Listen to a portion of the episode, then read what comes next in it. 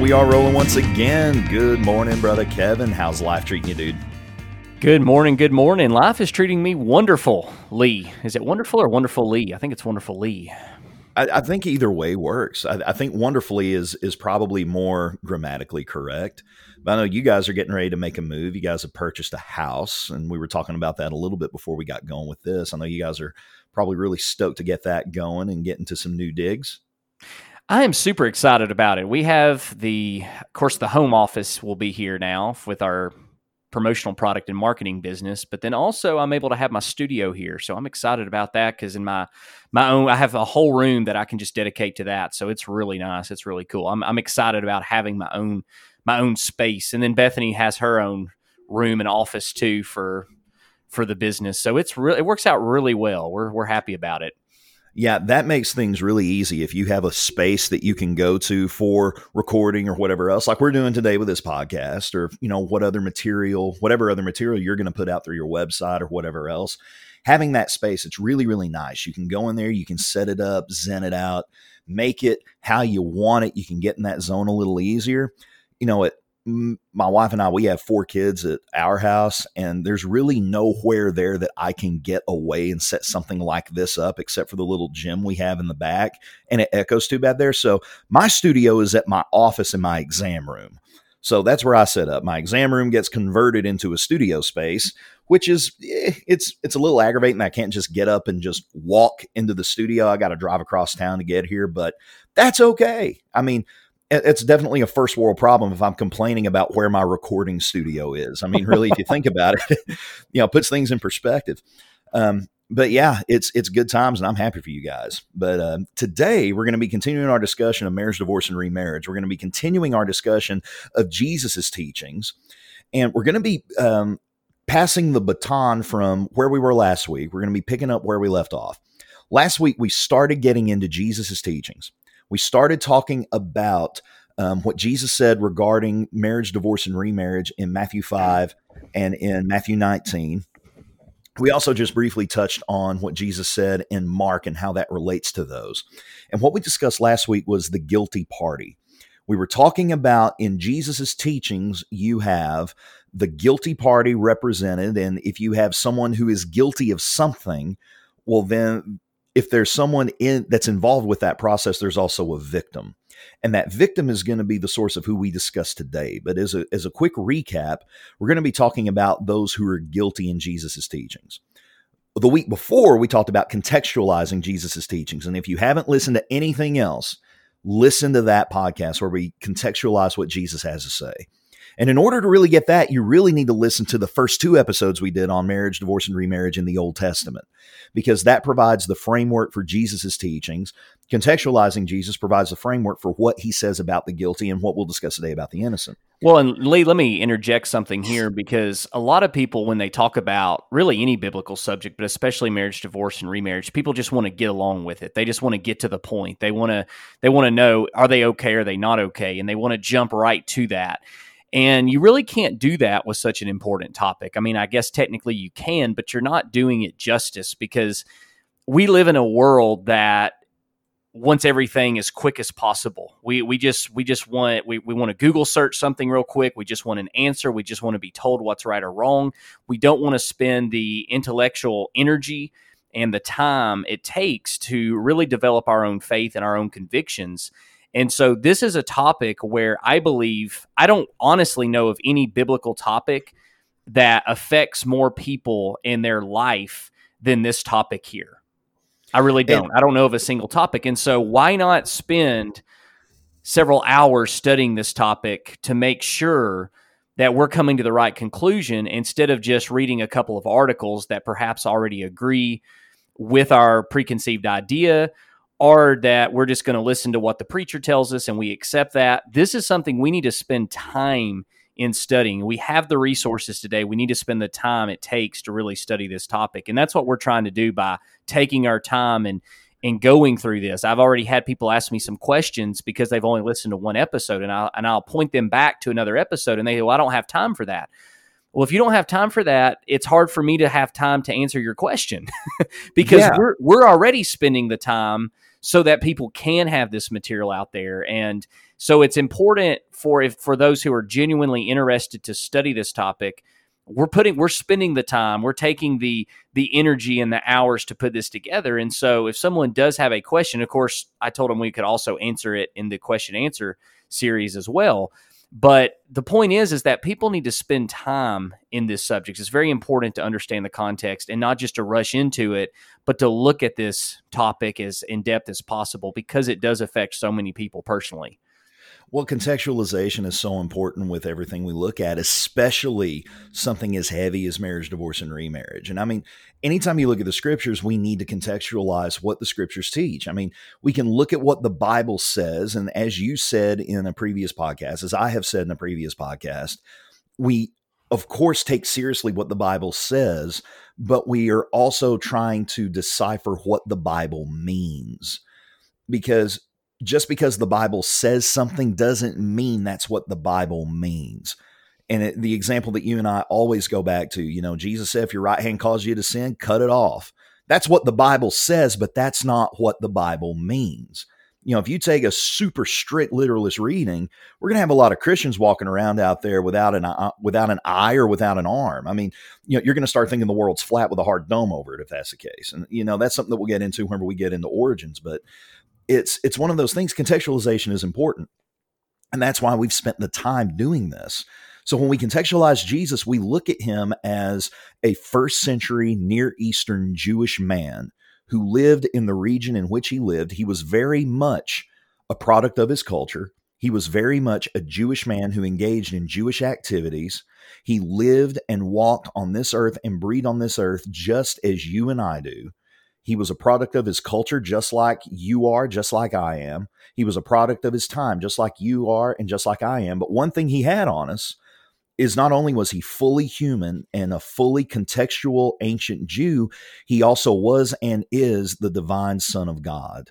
He is and was that second person in the Godhead.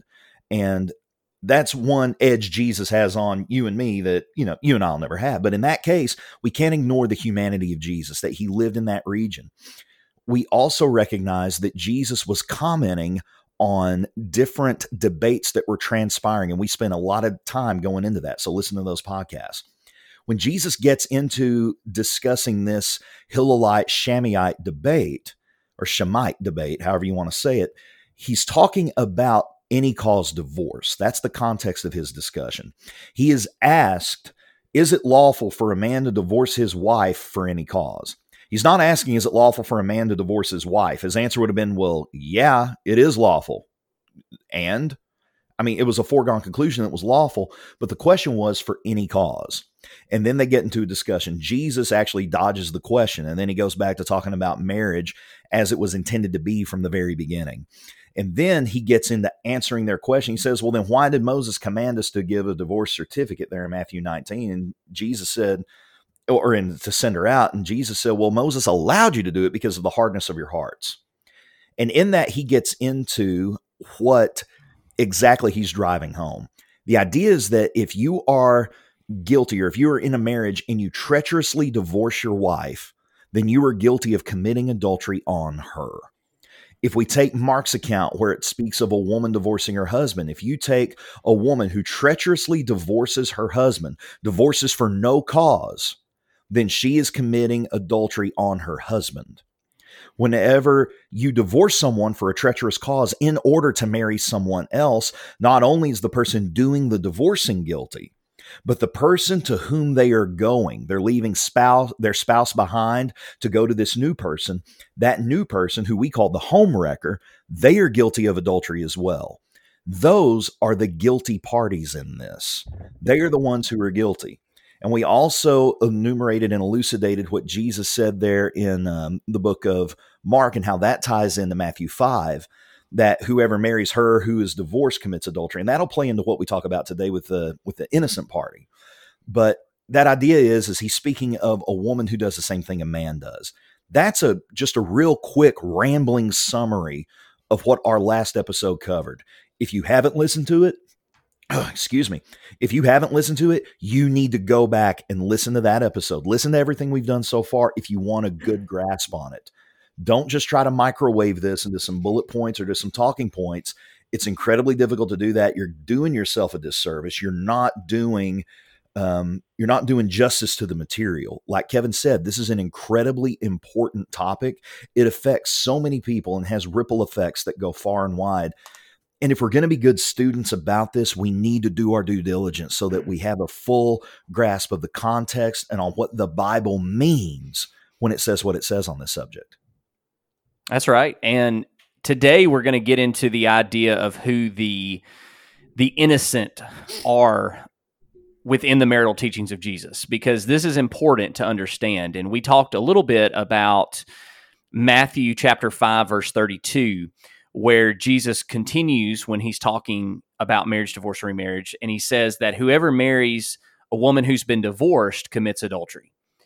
Now, let's begin by looking at this context. And I want us to go ahead and just make this proposition right here. A man or woman who's been put away by their spouse unlawfully are not guilty and they are not even under consideration in the marital teachings of Jesus. So I want to say that one more time. a man or a woman who's been put away, who's been divorced by their spouses unlawfully, meaning that they didn't do anything worthy to be divorced. They didn't do anything worthy to be put away. They didn't commit adultery. They've, there's been no abandonment, neglect, or anything like that that their spouse, who is hard hearted, divorced them for just whatever reason they wanted to. That individual, whether it be the man or the woman, they are not even under consideration in the marital teachings of Jesus. Now, this is probably going to be new to a lot of people, perhaps listening to this, because before I know for myself, I always read the innocent person into the marital teachings of Jesus, even the one who was unlawfully divorced by their spouse. And we see that in Matthew chapter 5. And so I want to read this, and then Lee and I are just going to take a little bit of time to discuss this here. So, Matthew chapter 5, beginning in verse 31, it says, Whoever divorces his wife, or well, let me back up. Jesus said, It has been said to you, whoever divorces his wife, let him give her a certificate of divorce. But I say to you that everyone who divorces his wife, except for sexual immorality, makes her commit adultery, and whoever marries a divorced woman commits adultery. Now, we've already really hashed most of that out last week. So if you didn't listen to last week's episode, go back and listen to to that first where we discuss who the guilty are. But the latter part is where most people get the idea that even those who have been divorced, even against their own will, even when they didn't do anything wrong, that they cannot remarry. And this is where they get that idea is the latter part of Matthew 5:32 where Jesus says whoever marries a divorced woman commits adultery. Now most people read Matthew 5 31 32 as a continuous statement. So they believe that this divorced woman is the woman who was divorced by her husband unlawfully. We discussed last week and we got into the Greek a little bit how that's not the case. In fact, in the Greek, the Greek does not demand that this woman be the same woman. Now, the Greek also doesn't demand who this woman has to be, but in the Greek, this woman is not attached to that same situation that Jesus just talked about. Yeah, so, we have two separate clauses there. Yes, and that's that's hard sometimes to see, especially in the English when we're just reading this as continuous statements. But the point is, is Jesus just makes a statement: whoever marries a divorced woman commits adultery. So the question is, is Jesus Jesus can be saying one or two things. Well, I guess really he could be saying several things. So let's let's think about this. First of all, Jesus can literally be saying here and he, he he could be meaning whoever marries a woman who has ever been divorced for whatever reason commits adultery. That's what he could be saying. Now, even most of our own brethren will acknowledge that that's not what Jesus means because they would say, well, if a woman divorces her husband for fornication, then that divorced woman can remarry. So most of our own brethren will even admit, no, Jesus cannot be saying that this is a straightforward understanding of any woman who's ever been divorced for any reason. Because if that's the case, then a woman who divorced her husband for fornication also could not remarry, which, by the way, there are some people who believe that. And guess what? We're going to talk about that today. Yes, we are. in, in, the exception clause, some alt, alt, alternate understandings of the exception clause. We'll get into that later. But here's the point most people look at this and understand this should not be taken straight forward, that there is at least some qualification within this, that Jesus is not saying if you've if a woman has ever been divorced for any reason, she can never, ever, ever remarry. Because even in most of our own brethren will say, if a woman divorced her husband for for his fornication, then she can remarry. Okay, well then clearly Jesus cannot be speaking universally here about all divorced women. Well, let's just take that a step further. Who then is Jesus talking about? Well, some would say, well, Jesus is talking about a woman who has been unlawfully divorced by her husband. She didn't do anything wrong, he did, but now she's in a position because of her husband or ex husband she can no longer remarry because of the actions of her ex husband, because he divorced her unlawfully. And unfortunately, now she's not able to remarry. Now, here's why I don't believe that's the case. First of all, we de- once again we dealt with this last week, but first of all, I believe this woman is not just any divorced woman. I believe this is a woman who unlawfully divorces her husband. Why do I believe that? Well, because if you look at Mark chapter 10 verse 12, Jesus specifically talks about the woman who divorces her husband unlawfully. So it would make sense that when Jesus is condemning a divorced woman, he's not condemning a woman because her hard hearted husband divorced her. He's condemning her because she's the one who did the unlawful divorcing. And we see that once again in Mark chapter 10, verse 12. So, if we believe Jesus is teaching the same thing on marriage and divorce in all the accounts, then we should understand that whoever is the one who marries the woman is the divorced woman is the one who actually did the unlawful divorcing. Well, and I'd like to drill that down just a bit more because we we reference those scriptures. I think it'd be important to read this scripture here in Mark chapter 10 and verse 12 if that's okay. Yeah, sure, um, go ahead and get that. So it, here's what Jesus is saying in Mark's account in Mark chapter 10. We see the, uh, the same discussion going on in Mark's account as what we see going on in Matthew 19.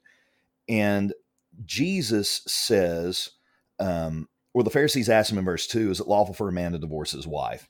And then Jesus replies and says, Well, what did Moses command you? And then they said, Well, Moses permitted a man to write a certificate of divorce. And then Jesus answers, well, with the hardness of your hearts, that was the case. So what we see here is we see the same uh, conversation taking place, but it's a different account of that conversation. It's the same thing under consideration. Now, whenever we get down to verse 11, Jesus says, Whoever divorces his wife and marries another commits adultery against her. And if a woman divorces her husband and marries another, she commits adultery. Now, some things that I think we need to note here. Some people say, well, there's no exception clause listed there. Jesus just saying if you divorce and marry another, you commit adultery. So the act of divorcing and marrying another is the commission of adultery. Well, as we have already established very well in the last few episodes, Jesus' statements must be understood as qualified and contextual. They are not always straightforward and universal. This is the same conversation we see in Matthew where Jesus is talking about a specific thing, the Hillelite any cause divorce. That is the contextual framework that we're getting at here. We can't just look at Mark's account and say, well, see here, this means that you can just divorce, you know, anyone that divorces for any reason marries another. Well, that's adultery. No, it isn't that divorces eh, see what i did there it's a pun that divorces the text from its context and if we take that approach, we're coming to it with a pretext, we're coming to it with a presupposition. But if we recognize that that context of this Hillelite discussion of any cause divorce and treacherous divorce is what Jesus has in mind in Matthew, then that is the exact same thing that Jesus has in mind in Mark. With that being the case, we see then the idea that if we could supply it this way whoever divorces his wife treacherously to marry another commits adultery against her. He's committing adultery against his spouse. If a woman divorces her husband and marries another, if a woman divorces her husband treacherously for no cause, she's committing adultery. In that, we see the fullness of that picture. And to me, it's plain, two things become plain here Jesus is referring to the different woman. I think that this makes a really strong case for that clause in Matthew 5 being a different person, for those being two independent clauses referring to two different people. And that woman there that Jesus refers to in Matthew 5 32 is this woman here in Mark 10. So we see that elucidated there. I, I think that's, to me, that makes the case really, really more plain when we consider the context. What makes it difficult and rightfully so, is when you look at Matthew 5 31 and 32 and you just listen to what we said, you may scratch your head and go, huh? how, are you getting that out of Matthew 5 31 and 32? And I remember when I was first studying through all the different positions and I contacted William Luck personally. And uh, of course, he he holds this position that we're espousing, and and there are many different Bible students and scholars who do as well. And when I contacted him, because he was, well, he's one of the few who will converse with you because most are either too busy or they're dead. But he, uh, he, I, I, asked him, I said, how do you get that out of Matthew 5, 31 and 32? And I said, because that just seems like a lot of hermeneutical gymnastics. And, and I'll be honest, it does. It really does. If, if what we just said sounds a bit confusing, I admit when I first heard this, there was eh, eh, because I had been trained to read Matthew 5 31 and 32 a certain way, and now I'm being told that I need to read it and understand it a different way. So here's what really connected the dots for me to make that conclusion seem legitimate, to make that conclusion seem not just more palatable, but actually authentic. And here's why. If Jesus was condemning the remarriage of either a woman or man who was unlawfully put away by their hard hearted spouse without a lawful reason, then this would mean that Jesus was abolishing a moral law, which is the very thing he said he wasn't going to do in Matthew chapter 5 verse 17. Now, not only would this have Jesus abolishing a moral law, but this would have Jesus abolishing the very moral laws established to protect the innocent from their hard hearted spouses that we saw in Deuteronomy 24 and Exodus chapter 21. Now, think about this for a moment. You have these laws that God put in place so that those who would be divorced by their spouses for no justifiable reason could be free and could remarry. That's the that was the whole reason why those laws were even put in place by God to begin with. So I want you to think about something for a moment. Now, if we're saying that Jesus is condemning the remarriage of a victim, we are having to say not only is Jesus teaching a new law, and not only is Jesus abolishing and retracting the moral laws that were put in place to protect the innocent, but that he is abolishing these laws and he is no longer allowing the innocent to be protected anymore. That's a huge pill to swallow, and one I had never even considered that that is what I am teaching without even realizing that is what I used to teach. I was actually saying, and that's what anybody is saying. If you believe that Jesus is saying anybody who marries a victim of a divorce because they are now divorced commits adultery and that person can no longer remarry simply because of their spouse's hard heart, you are actually saying that Jesus is retracting the moral laws put in place to protect the innocent here. What sense, let's honestly ask ourselves, what good sense does that make? Well, I think that w- that entire prospect that you just laid out is lost on us because in our day and time, if a man divorces a woman, a woman can go out and have a career and she can make as much or more money in some cases than what a man can. You know, a woman can go out, she can see to her own needs, she can pay the bills, she can put food on the table, she can live her life. And that's not to say that, you know, women are ultimately on equal footing with men. There's still some social injustices that are proclaimed against a lot of women, but we don't look at it in those ways.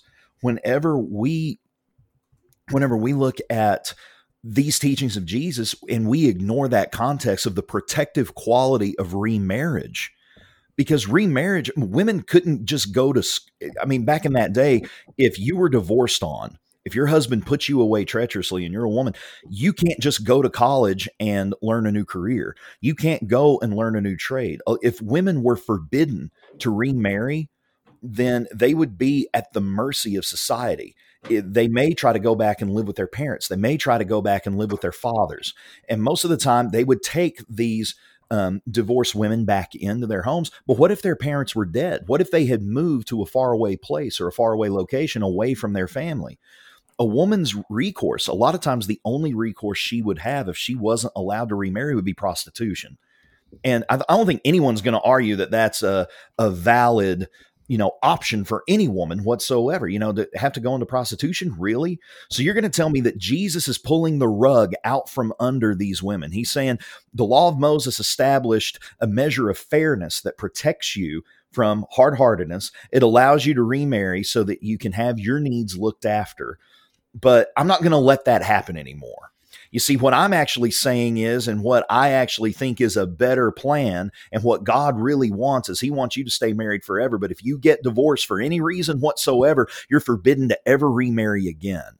That, in effect, would be a death sentence for any woman who was unable to remarry in that day and time. And we forget that because of the modern lens and the modern era in which we live, where women are, can largely function independently of men.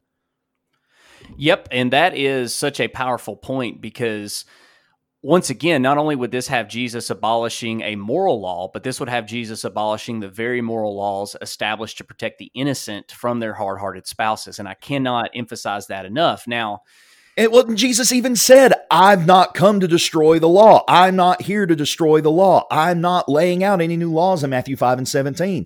He says he's not going to do that. But we say, oh, no, Jesus, that's actually what you're doing. No, you see, this really is a new law here. Jesus said, no, no, it isn't.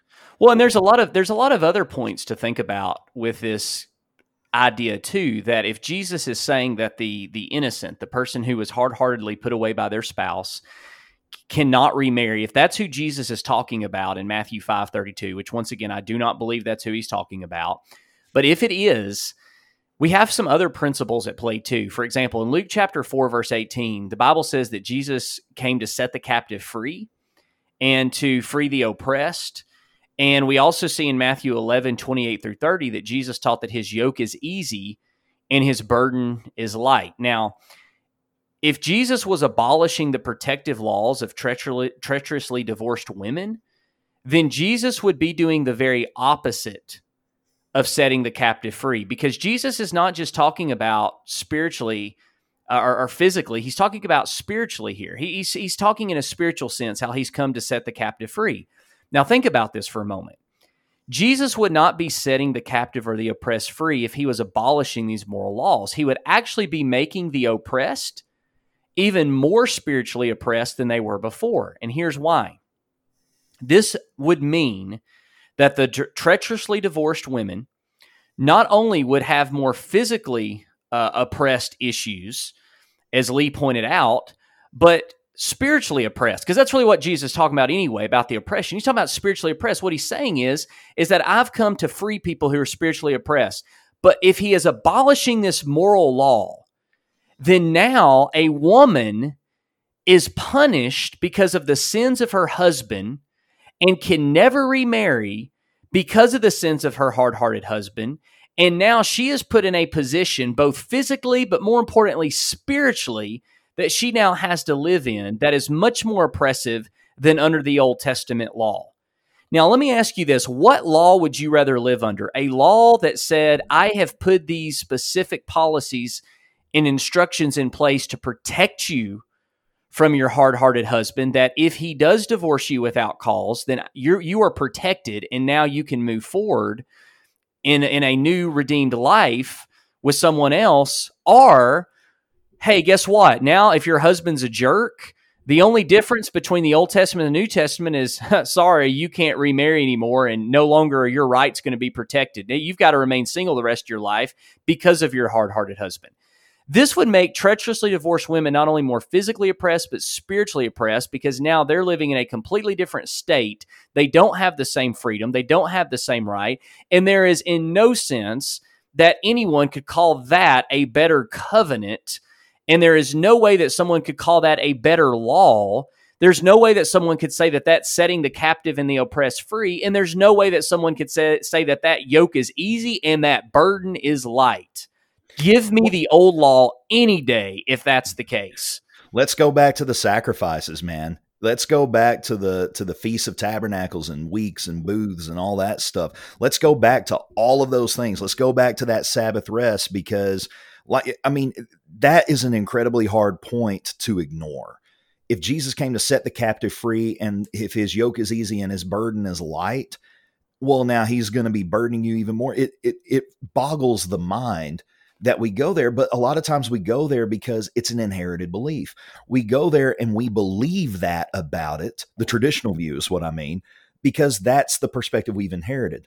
What I can't help but think about while you're enumerating all of those points is it seems like that this would provide an even greater opportunity to weaponize divorce for those that are hard-hearted because Jesus' entire message is against those who are hard hearted. Because of the hardness of your hearts, God allowed this.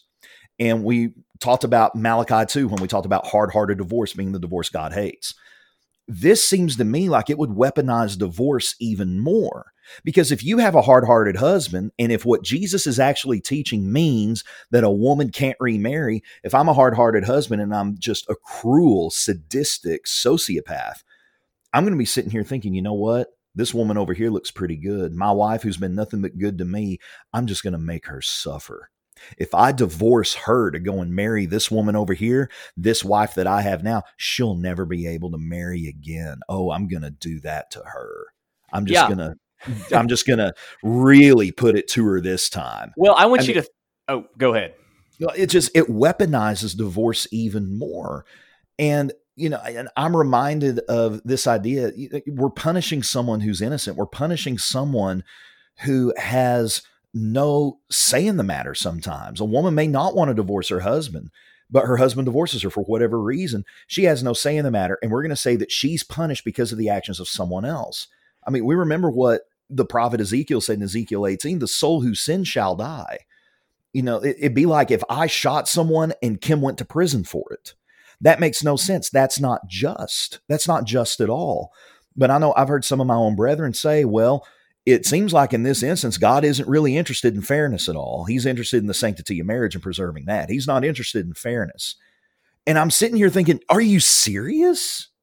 I mean, how can we say that God is a just God? How can we say that our God is a God of justice and mercy if we're going to say in the second breath that he's not interested in fairness. I mean, you can't have that both ways. Either God is a just God who is a merciful God and a gracious God and a loving God, which indicates and infers that he's going to be interested in fairness, or God isn't interested in fairness. You can't talk out of both sides of your neck and have it both ways. It doesn't make any sense. Well, you brought up a good point because I keep asking why would Jesus negate the laws put in place to protect innocent women only to give the hard hearted man further power by putting divorced women in an even more vulnerable position where they can never remarry. Once again, this isn't setting the the the captive free. This is making the captive even more captive, not only physically but spiritually. This would actually, Lee, if this conclusion is correct, that Jesus is is giving a new law and he's retracting the moral law and he's saying that now even the innocent women those who've been divorced by their hard-hearted spouses have to remain single the rest of their lives. This would be giving a new punishment to innocent women while only further empowering the sins of treacherous men. And you brought this up before. If i'm a hard-hearted man uh, if i'm a hard-hearted man do you think that i really care about consequences for my sin? No, I don't care. I'm going to keep living the way I want to live. So now the only difference between the old law and the new law is that under the Old Testament, the women were protected, the innocent were protected. And now under the new covenant, the innocent are no longer protected. If that is the summary of what we think Jesus is teaching, if that doesn't cause you to reconsider your position, I honestly don't know what would, because this conclusion only benefits the hard hearted husband. Think about this for a moment, Lee. Not only does this conclusion benefit the hard hearted husband, it punishes the innocent woman. And here's why. Because now, not only can the innocent woman no longer have her rights protected, she no longer can remarry, she no longer can go and, and have a good life because of her her hard her hard-hearted husband divorced her. Not, now, not only can we say that that woman does not have that freedom and that woman no longer has that protective law to help her to protect her, but this conclusion also benefits the hard-hearted man because this means that the husband no longer has to even financially provide for her living rights and now she can't even go and marry someone else. So, see, before under the law, at least if a man could not provide for the rights of the woman, she could go free married to another. But now, are we concluding that Jesus is stripping these away? He's stripping the protective law of Deuteronomy 24, 1 through 4, the divorce certificate. He's stripping the protective law of, of Exodus chapter 21, verse 10. We're saying he's stripping those things away. Why would he do that? And what would that have to do with anything when it comes to trying to talk about the hard hearts of husbands. This would make Jesus, now think about this. This is powerful, Lee. What I'm about to say, man, this right here really helped me see things. Jesus is calling the Pharisees hard hearted for divorcing their spouses. Is that correct? Yes. Yes. Okay. Absolutely. I'm going to ask you a few questions just so the audience can follow along. So, Jesus is saying, You scribes and Pharisees are hard hearted because you are divorcing your spouses for no reason whatsoever. Correct. All right. Is that right? Yes. Okay. So Jesus is then saying there was a law put in place to protect the innocent, that when you, because of your hard hearts, divorce them, they would have protection to be able to move on. Is that correct? Contextually, yes. Yeah, that's that's what Deuteronomy 24 taught, that's what Exodus 21 taught, and they're even saying, "Why did Moses command us to divorce?" And Jesus said, "Moses didn't command you to divorce. Moses commanded that you give a divorce certificate when you do divorce." That's how concerned God was with protecting the innocent. And he's saying that they are being hard hearted. Why? Because they were divorcing them and they were putting these innocent out on the street without any way to provide for themselves and without any way of having a future. And God calls them hard hearted for that. So God said, because of that, I'm making sure that you have a divorce certificate. Right? Correct. Yes. Yes. So would this not make God, would this not make Jesus more hard hearted than the Pharisees? I think that's the only conclusion you can really come to if Jesus is, in fact, prohibiting the woman who is divorced on or the man that's divorced on. If he is prohibiting who we refer to as the innocent party from remarrying, that's really the only conclusion that you can come to. It really is. Jesus is put Jesus is putting them in a much worse position than the Pharisees put them in because at least the scribes and Pharisees were giving divorce certificates that would allow them to be able to have a future. Now Jesus saying, "Hey, guess what? You thought you were innocent? Yeah, you're innocent, but now huh, my yoke is easy, my burden is light. I'm going to take away your protective laws." sorry about you. Sorry about you. Because guys, you see, God isn't interested in in fairness. He's interested in the sanctity of marriage. So sorry, we're going to make it so difficult. Well, this is so impalatable. Well, then it's better to never marry at all, isn't it? Well, and so and, uh, and, I'm speaking just kind of tongue in cheek there, but still, anyway, yeah. we talked about that a lot last time. Anyway, insert, insert sarcasm here, but the point is, is that this is why I believe there is no way, no way that Jesus could be discussing the the innocent in Matthew five thirty two. I don't believe that that divorced woman is talking about a woman who was divorced by her hard hearted husband. I believe that divorced woman is a woman who had the hard heart and who divorced her husband, as we see in Mark chapter 10, verse 11 and 12. So the conclusion is that those who were divorced by their spouses without a lawful or moral reason against them are not even under consideration in the context and specific situation of the marital teachings of Jesus, much less are they considered guilty. So I don't even believe they're being discussed. That's not even the point of Jesus. Why in the world would Jesus be talking about the innocent in this situation? Jesus is talking about those who are taking the law and they are twisting it to justify their hard hearts. That's who Jesus is talking about. Jesus isn't interested in condemning the guilt in condemning the innocent.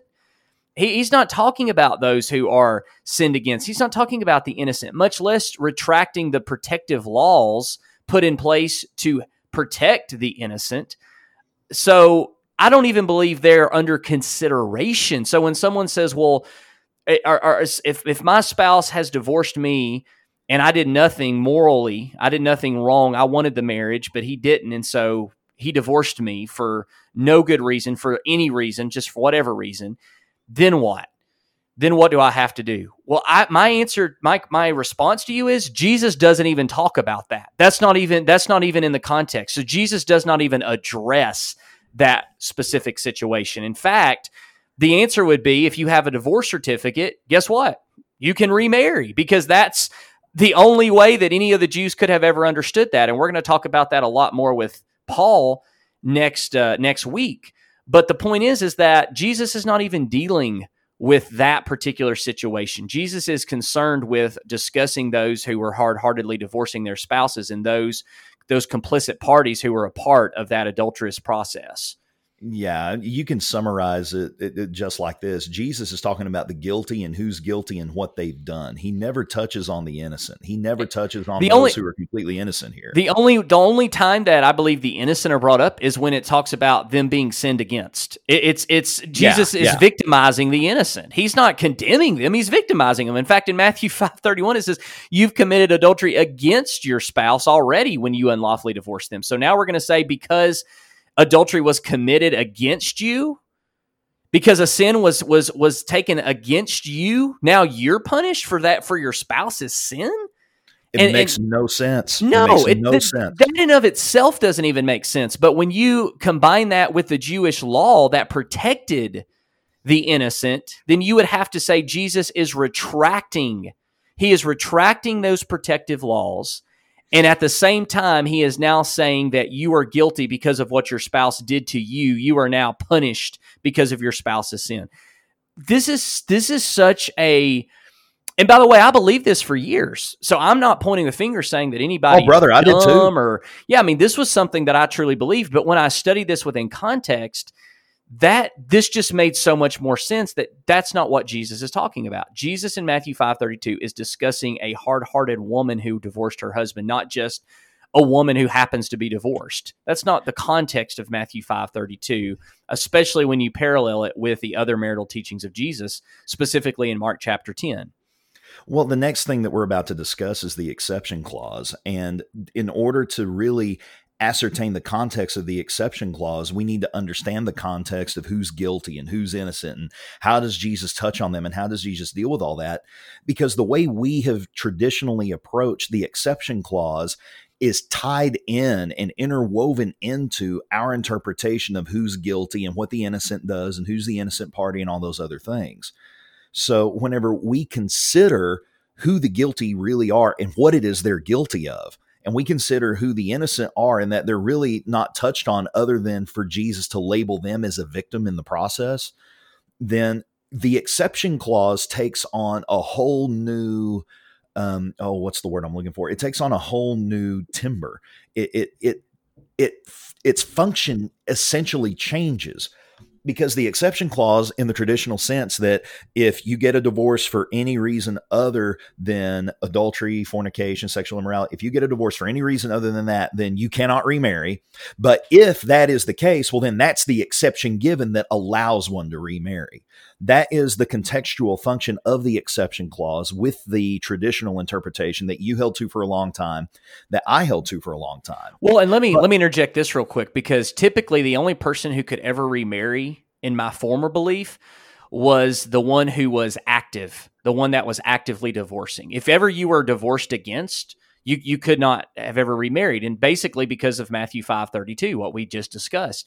And yeah. so the only time that someone that I believed anybody could ever remarry is if they were the one who actively did the divorcing because of their spouse's sexual infidelity, because their spouse had sex with someone else.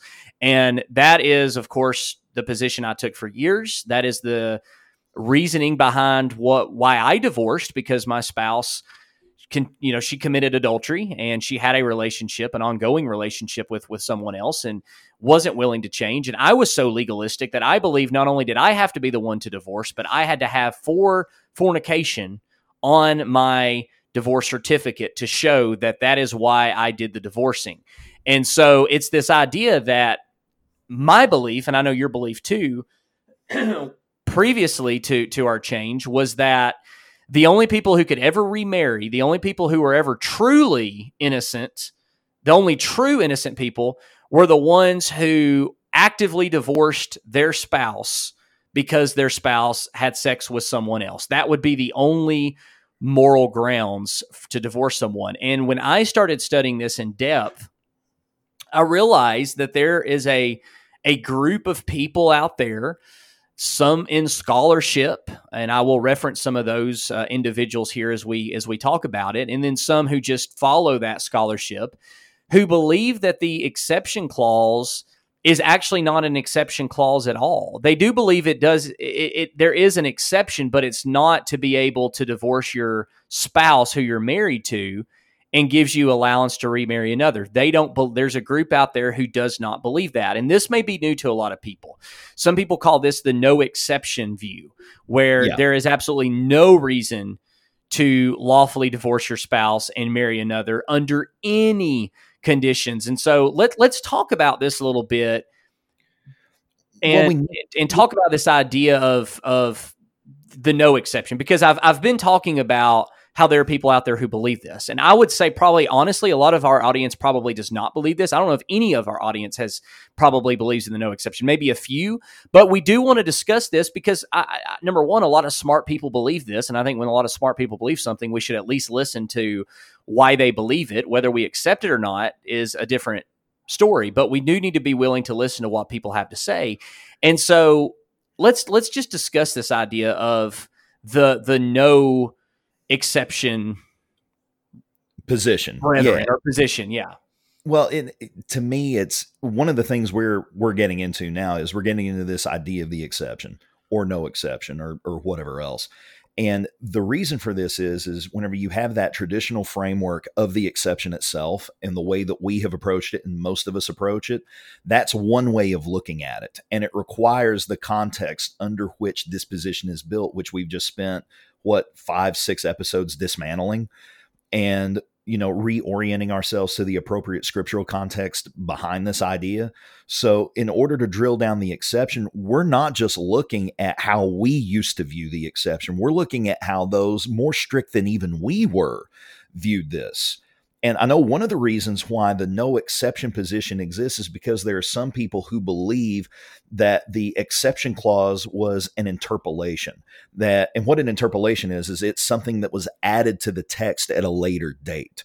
It was something that didn't originally exist in Matthew's text. That's one of the more common arguments I've heard when I've talked to no exception brethren is that the no is that the exception doesn't even exist. You don't see it in Mark's account, you don't see it in Luke's account, and it was only added in Matthew's account later because Matthew was written later. So it was added there and it's not even originally in the text, so we can just discard it because it wasn't there. That's yeah, one of the reasons why people hold to that idea. Well, and this argument is saying that it's not actually textually legitimate. So there yeah, are there yeah. are people out there who say the phrase itself, except it be for fornication, should not even be in the Bible. They they believe that that was, as Lee pointed out, added later. There was some. There was maybe a scribe. There was maybe a, a, a Jew who had this added later because they thought that Jesus' teaching was too difficult, and so they added this exception later, and that this isn't something that Jesus ever said. This isn't something that anyone ever believed during that time, but that this was something that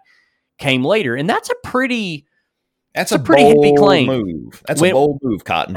And now I will say this: there are times in the Bible where there are certain passages that are under scrutiny as to whether they are textually legitimate. For example, the woman caught in adultery in John chapter 8. You'll probably notice if you've ever read that passage or studied it that there may be even a footnote in your Bible that says that there's some manuscripts that don't include this, and there's some question as to whether or not this should even be in the Bible or in the in the Gospel of John. Others believe it maybe should be in the Gospel of Luke, and there's a lot of textual and and just I guess you could say reason to believe that, at least reason to doubt. Most people still believe the story is probably true, but whether you believe that or not, we've already identified that there's some question about that, right? That's already been identified. Yeah. There's a lot of scholars who say, well, look, when we look at the text, there's some manuscripts that have it, there there's some that don't, and when you start doing some some some some textual study of that, and when you start looking at the different manuscripts, and you can understand, okay, well, that makes sense. But when we come, when it comes to the exception clause, my first question when I first heard this, because I, when I divorced my my first wife for for adultery, for her fornication, I was uh, actually approached by a few folks who said, "Well, we don't even think you had a right to do that." And this argument was was posed to me. They said, "Well, we don't even think that this is textually legitimate." And I said, "Okay, well, I, let me study. Let me see what you have." So I ended up doing study on this to see first of all is, is this even textually legitimate? Should this even be in the Bible? And this is what I found. So Carl Laney he says, while some would argue that these exception clauses are not part of the genuine teaching of Jesus but represent either an adaptation by Matthew or an interpolation by the early church, there are no sound textual arguments against the genuineness of the clauses. And resting on Bruce Metzger's a textual commentary on the Greek New Testament, Laney also notes the simple fact that there are no, listen to this, there are no Greek manuscripts that omit the exception clauses. Not a single one. So all the copies of the copies of the copies that we have, all the Greek manuscripts that deal with Matthew 5, 31 and 32 and Matthew 19, 9, not a single one omit the exception clause.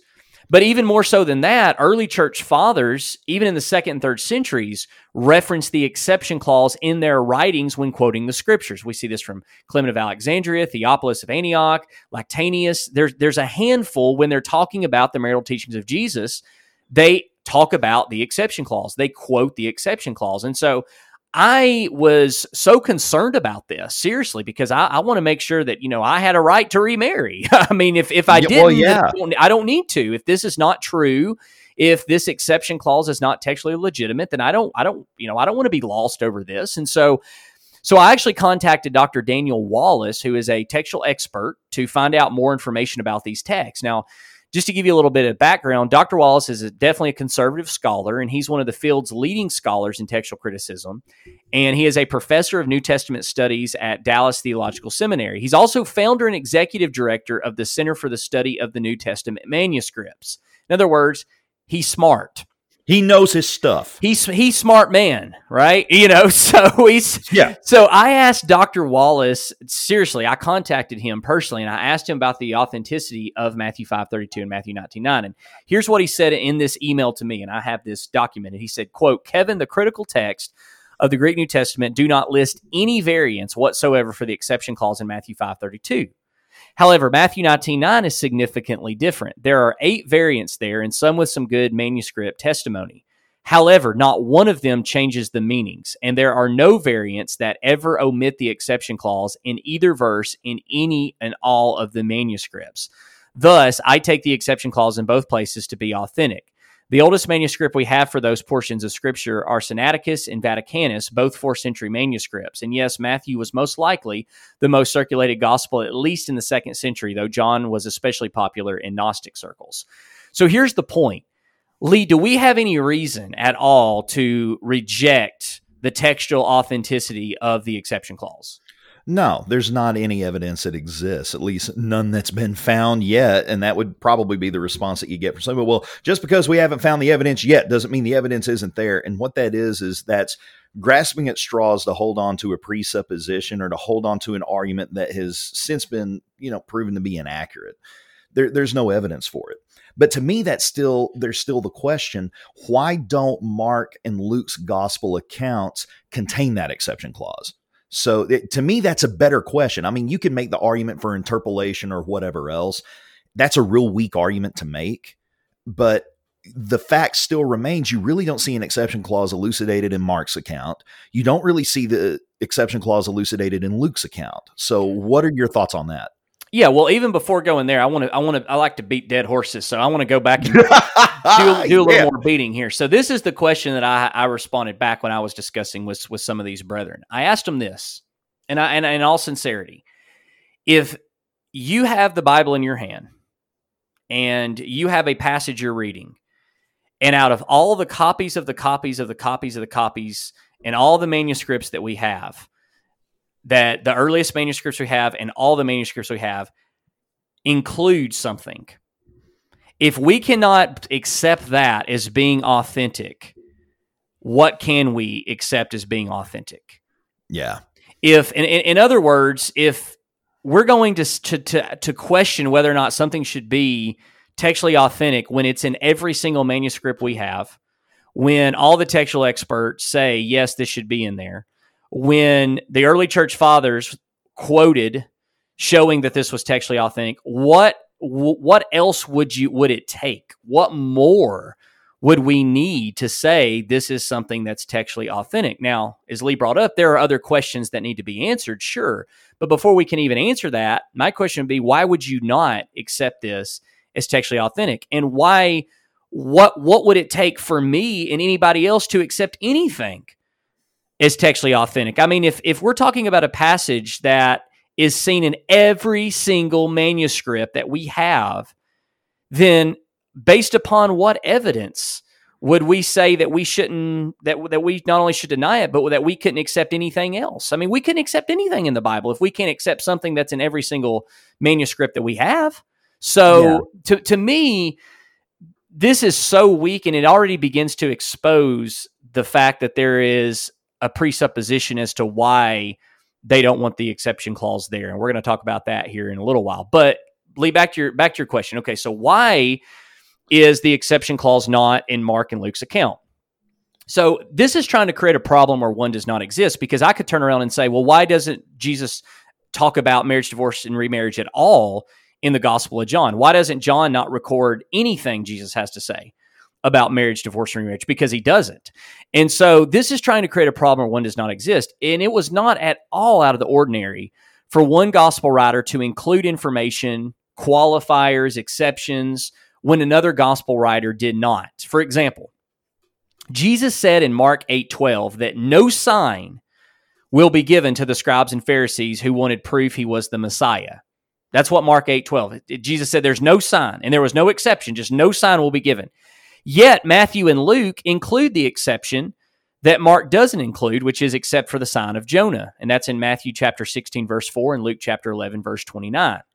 So we see that this was not uncommon for Jesus to make a statement and one gospel writer simply talk about the the the rule if you will and then another gospel writer include the exception to the rule another one would be when jesus talks about forgiveness in matthew 6 14 and 15 and, and mark 11 25 and 26 in both of those instances there's no qualifiers there's no additional exceptions at all about how we should forgive no really instructions just if, if your brother sins, you forgive him, period. But then we come to the Gospel of Luke where Jesus is seen saying a little bit more. Luke records the full story of what Jesus said, where Jesus says that when our brothers do sin against us, we need to correct them, we need to rebuke them. And if they repent, then we are to forgive them and accept them back. Well, that's a pretty important qualifier there. Oh, um, yeah. So we that's a qualifier that only we see in Luke that Jesus that Jesus gives, not in Matthew and Mark. So my, my first point to this is that this is creating a problem by saying that the Gospel of Matthew is the only one that has the exception clause, and Mark and Luke do not. That is creating a problem that doesn't exist. I would agree with you if this is the only time where there is a exception given and we see in the rest of the gospel accounts that the Bible doesn't work that way, that this is this is very isolated in the way that it's written, then I would agree. But if I see that there's exceptions and rules and we see that constantly in the gospel accounts, which the two examples I showed are just two out. I mean, there's there's ton we could point to to show where there's information in certain gospel accounts where there's not that same information in other gospel accounts. It's not a contradiction. It's just giving us the full story and the full picture. But additionally, this is where I think is very interesting. We can actually see similarities of how to understand exceptions, not just by looking at the gospel accounts themselves, but even looking to the Old Testament books which pertain to laws on marriage. Now, this is powerful here. In Deuteronomy 22, 28, and 29, there is a law given pertaining to marriage that states that if a man finds a virgin who is not betrothed or married, and he ends up having sex with her and they're found out, then she must become his wife. Now, this is once again Deuteronomy 22, 28, and 29. Now, there's no exception stated here. In the book of Deuteronomy, the law states that if a man ha- finds a woman, he likes her, and she's not betrothed to anybody, he has sex with her, then they must marry. He, they, she must become his wife, no exception. Yeah. But then we see in the book of Exodus 22, 16, and 17 that there's an exception that is not found in Deuteronomy 22 about the exact same law. And that says that if the father does not want his daughter to marry that man, then a bride price can be paid instead, and the woman doesn't have to be married to the man. Now, no one concludes that this is a contradiction or problem just because Exodus has an exception to the law where Deuteronomy does not have the exception. So God's words they, they God's words, God's teaching, his principles have always had to be looked at as a whole. And so to me, when we look at this idea, it's very simple to understand that this is trying to create a problem that just doesn't exist. Because I could say the same thing. I could say, well, why is Luke the only one that says that you you should rebuke your brother and he needs to repent before you can truly bring him back into the fold? Well, Matthew and Mark, they don't say that. Only Luke's account says that. So is that a discrepancy? Are we going to dismiss what Luke has to say? When Jesus said, no sign will be given, period, with no exception. But then we see in in Matthew and Luke where Jesus does say that there is going to be an uh, an exception to that, except for the prophet Jonah, which was a reference to his resurrection. Are we to say, well, maybe Jesus didn't mean that? Maybe Jesus just meant there is going to be no sign? Of course not. So we have to take everything in totality. So I, do, you, do you have any comment or anything you want to add to that?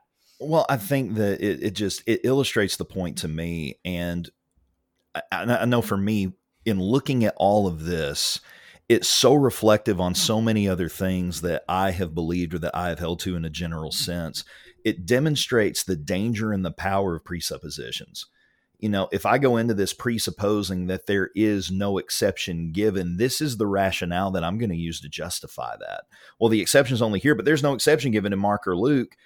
Well, yeah, but am I going to recognize that exception given for the bride price being paid there in Exodus if if premarital sex is had between two individuals? Am I going to accept that? And that sign of the prophet Jonah, those other exceptions? And there's more that we could talk about. But I think the reason why people don't look at it as a totality, they don't look at it as a whole, or maybe even they're not persuaded by it, is because they hold on to that presupposition and they hold on to it so strongly that they will take any logic, turn it on its head, and try to look at all of this through an angle or through a lens which still harmonizes with their preconception. I mean, preconceptions are powerful, they're dangerous, and not all of them are dangerous. I mean, you know, you've heard that term there's no good snake but a dead snake. And if you don't know how to recognize a venomous snake from a non venomous snake, well, that's a presupposition that could save your life.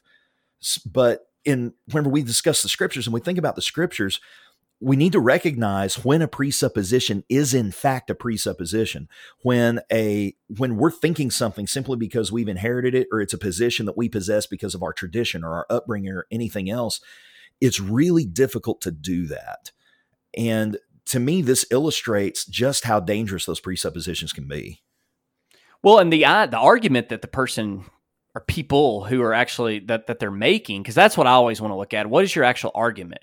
What is your presupposition? And when you come to the table saying, "Well, why is the exception only listed in the Gospel account of Matthew, but not Mark and Luke?"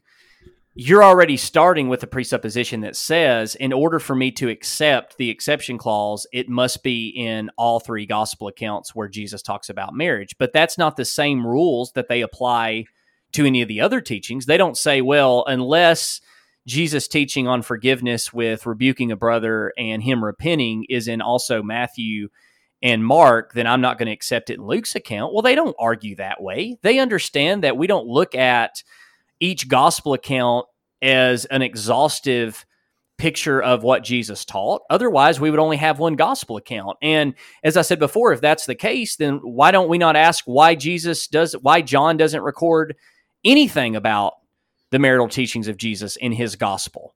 I, I could yeah. turn around and ask that question. We could we could pose all sorts of questions. That's the problem with questioning is there's typically an ulterior motive. Sometimes it's not a demonic or a or a sinister ulterior motive, but there's this idea of well, well, why does this happen? Well, why does this happen?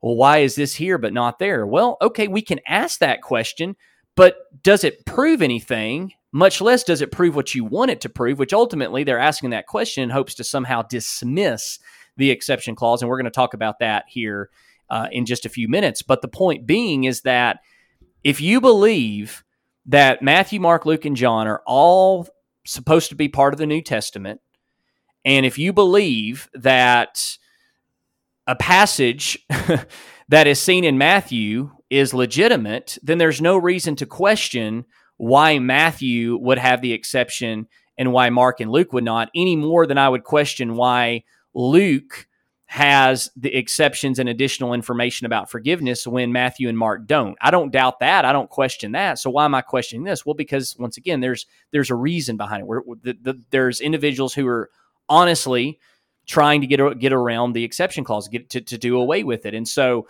to me, this is just creating a problem that doesn't exist. But there is another another objection. We'll, we'll, I want to go ahead and delve into if that's okay, or if, if you want to say anything else about that. No, no, I think that we've covered that really, really well. I just, I, I think it's just important to note over and over and over again how we can all be susceptible to presupposition. We need to recognize that that's a possibility. But another thing that people argue against with the exception clause is that the word fornication is used in the original language instead of the word adultery in the exception clause. And that comes from that Greek word that's translated as fornication and yeah, how porneia. that yeah, porneia is a different word than the word adultery. So then people say, well, because of this, Jesus isn't referring to adultery in marriage, but something else because he didn't use the word adultery. And I think that this is probably real similar to that what we just talked about, we're once again creating a problem that doesn't exist. Absolutely. And the word fornication, first of all, the, the, Greek word porneia, it's a word that includes unlawful sexual intercourse of any kind, including adultery. So this is not a word that excludes adultery by any stretch of the imagination. The word porneia, by the way, and, and, and this is just shows you if you spend a little bit of time, if you spend a little time researching, it, it, it it's clear to see these things. Now, whether you end up agreeing with some of our ultimate conclusions, we have to be honest with argumentation. So, the argument is that the word fornication should have not been used if Jesus was actually talking about sexual unfaithfulness in the marriage. They believe that Jesus, this argument says that Jesus would have used the word adultery, which was a different word than the word fornication is translated. I'm going to try to abstain from saying the Greek words because I know that's confusing. So I'm just going to say fornication versus adultery, and then they're because they're two different Greek words. So, so the word fornication, porneia. Oop, there I just said it. Okay, sorry. The word fornication ah. is used on multiple occasions in the Septuagint to describe both literal and figurative married persons who engage in sexual activity with someone other than their spouse. Now, the Septuagint is the Greek translation of the Old Testament. And it is what many of the Jews, especially the Greek speaking Jews, and a lot of the uh, people who had been converted a lot of the Gentiles who've been converted to Judaism, it is what they use. But really, that's that was their main text was the Septuagint. That's what they would use to discuss the Old Testament because Greek at that point now was the common language in the first century. And this had been around for several hundred years, this copy of the Old Testament translated into the Greek. Well, here's why this is interesting.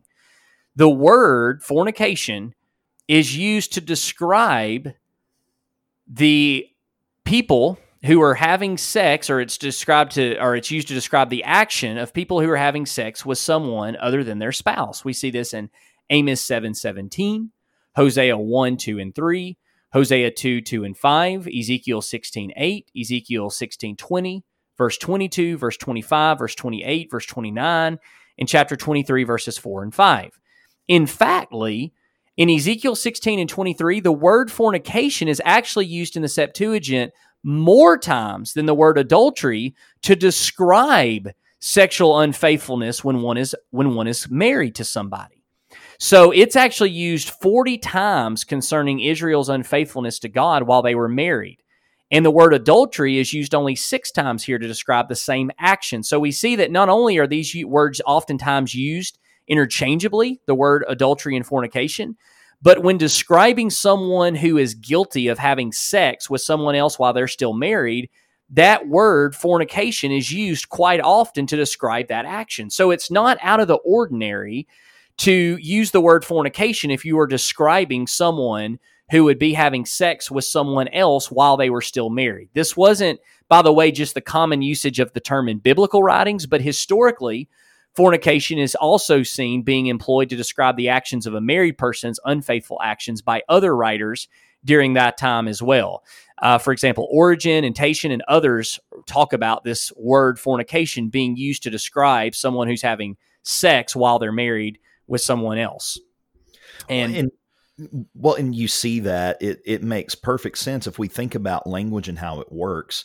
Adultery is a very specific word, and fornication is a more generic word than adultery, but it includes adultery within its semantic domain.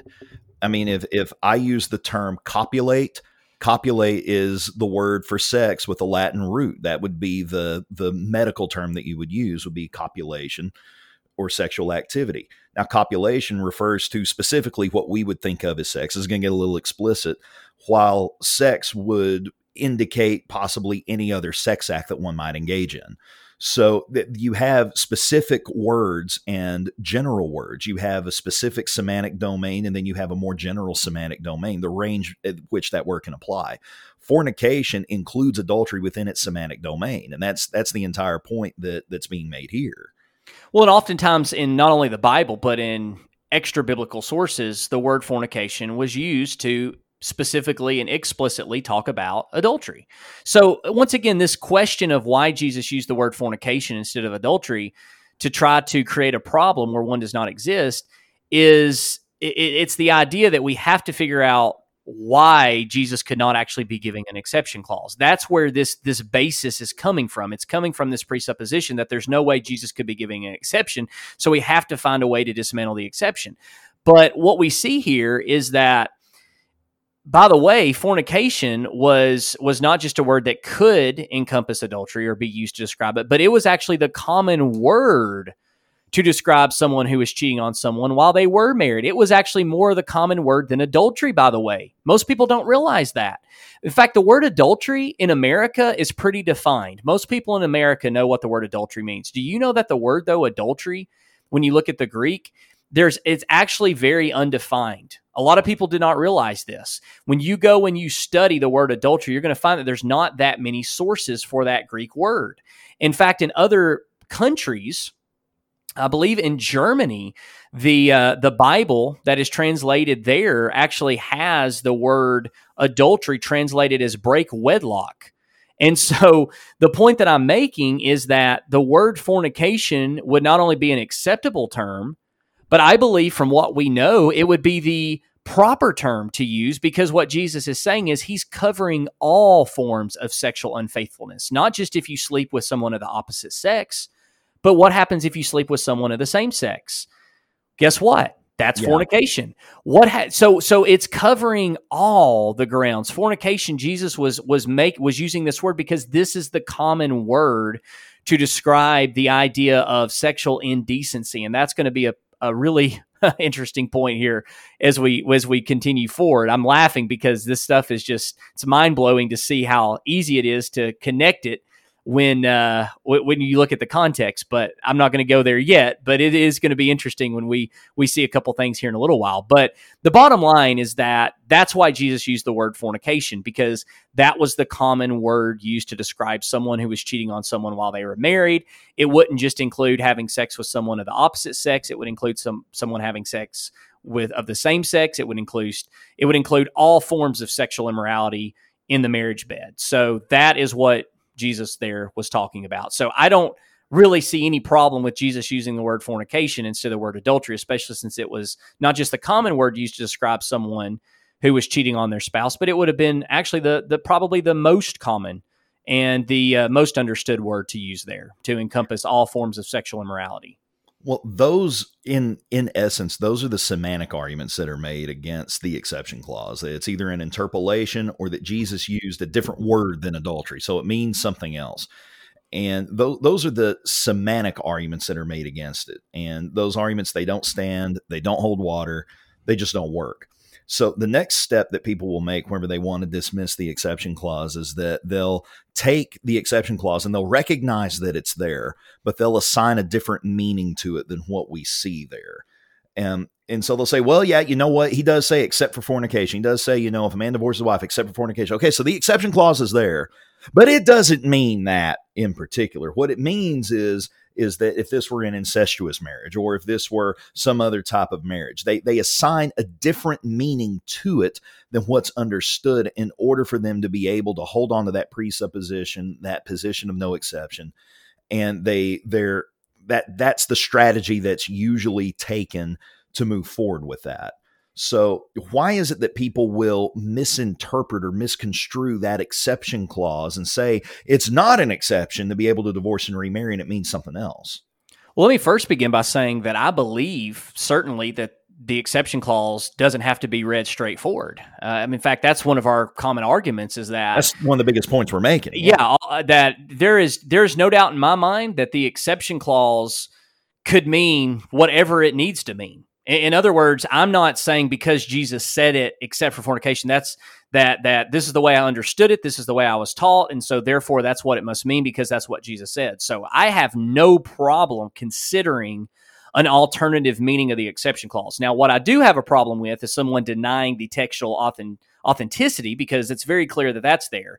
But I don't have a problem with someone saying, "Well, Kevin, there may be another." way to understand the exception clause. And, and there were once again some of these same brethren who who brought this up to me, which is interesting to me because the same people who said that they don't believe it's textually legitimate then said, well, even if it is textually legitimate, here are some alternate understandings. Well, I'm thinking, wait a minute, do you believe it's textually legitimate or not? Because yeah, is it one way or the other? Because yeah, if it's not textually legitimate, then these yeah. other arguments don't really matter. So, so clearly, you're not really hanging your hat on the fact that you don't that that you're that it's not textually legitimate because if you thought that it wasn't, you wouldn't even be needing to give all these alternative understandings. And so so there are basically two alternative understandings of the exception clause.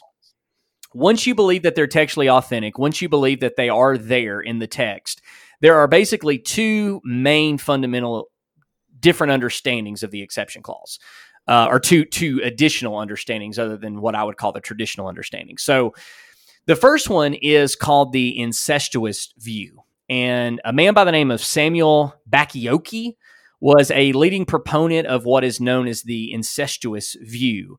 And by the way, Samuel Bacchiocchi, a great Bible scholar, by the way, he passed away some time ago, not too long. I mean, he he lived in the same time period that that we're in, but he did pass away some time ago and he is a phenomenal Bible student on on many different aspects. In fact, uh, some of his studies on the topic of hell I, I, find fascinating and happen to agree with, but that's a different topic for a different time. But that time is coming. But Samuel Bacchiocchi, he actually believed um, that Jesus was not talking about giving an exception to divorce your spouse if they committed adultery he did not believe that's what Jesus was talking about. He believed that Jesus was giving a very limited and specific meaning to the word fornication.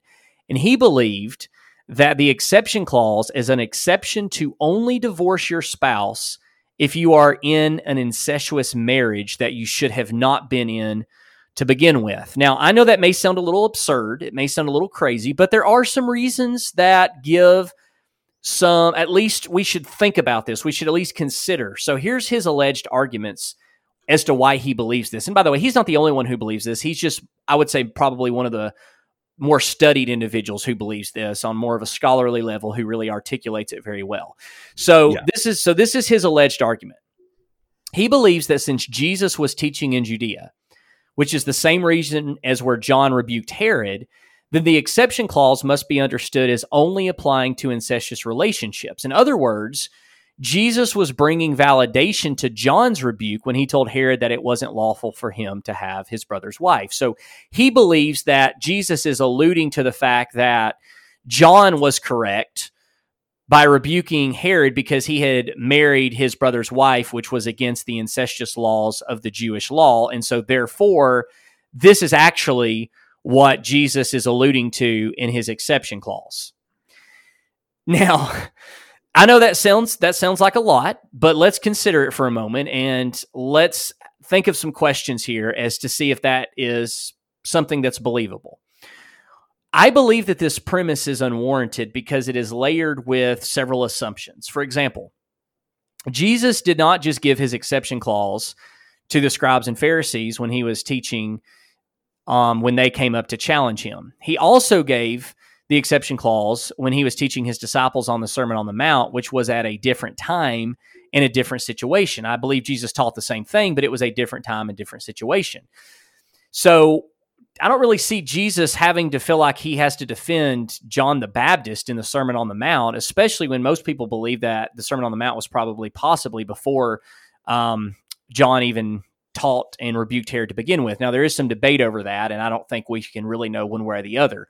But the point is, is that Jesus, if if we're trying to fit an understanding of what the exception clause is, it can't just work in the scribes and Pharisees. It also has to work with what Jesus said on the Sermon on the Mount. Does that make sense?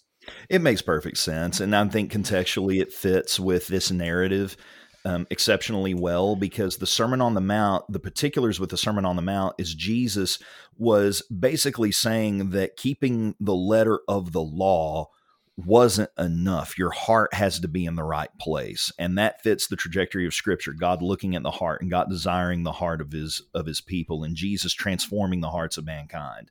That's essentially what Jesus is arguing. He's not going to break that narrative flow and saying murder begins in the heart, adultery begins in the heart. If you, you know, commit adultery against your spouse or if you uh, treacherously divorce your spouse, you commit adultery against them.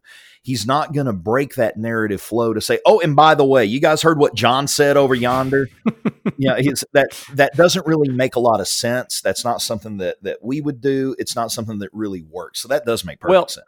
And so, in addition, we need to be careful not to read too much into the text. And so, while it's true that Herod and Herodias were violating the Jewish incestuous laws, we've already talked about that. I believe that was our second episode. Interestingly enough, if someone did sin by marrying a close relative, the law said nothing about divorce. In fact, the law assumed the couple would actually continue in their marriage, and the penalty would be that they would just be childless. And we see that in Leviticus chapter 20, verse 21. So, for more on Herod and Herodias, go back to our part two, where we spend a, a, great deal of time talking about Herod and Herodias and some of the different understandings on that. But the bottom line is that if, even if one wanted to argue that Jesus was giving an exception to divorce for incestuous reasons, there would be no reason to believe that Jesus would be giving a special and limited meaning to the term fornication here, because as we discussed earlier, it encompasses all unlawful sexual intercourse. So I couldn't say, well, because it, it, it, it could include fornication, then that's the only thing it must include. Well, no, I believe when Jesus used the word fornication, he's talking about all fornication. All forms of fornication would be sinful. So, sure, if I'm married to someone and they end up shacking up with their brother or sister, I definitely think that would be grounds for divorce. I would that, think so, yeah. Because that fits under the idea of fornication. So, what Samuel Bacchiocchi and others have tried to do is they've tried to present a very limited understanding of the word fornication in this context. Instead of the broad definition of fornication, they're trying to present a very limited idea. And I just don't think that it works. So the first argument is they would say that this explains. Uh, this would be Jesus giving validation to what John did. And that assumes John even told Herod and Herodias that they had a divorce, which I argue that that may have not even been the case because of Leviticus 2021. But even if it was the case, is that really what Jesus is concerning himself with in the Sermon on the Mount and with his discussion with the scribes and Pharisees? Even if you could argue that possibly is what Jesus is doing with the scribes and Pharisees, it doesn't make sense for Matthew 5, 31 and 32, where yeah, Jesus is talking. at all. Doesn't fit. That really doesn't fit because whatever you say about the exception in one place, we have to be consistent and say, well, that's what Jesus meant in the exception. So so that that I don't think it really is gives a good explanation. But there's another alleged argument for this incestuous view, and that is that the word fornication.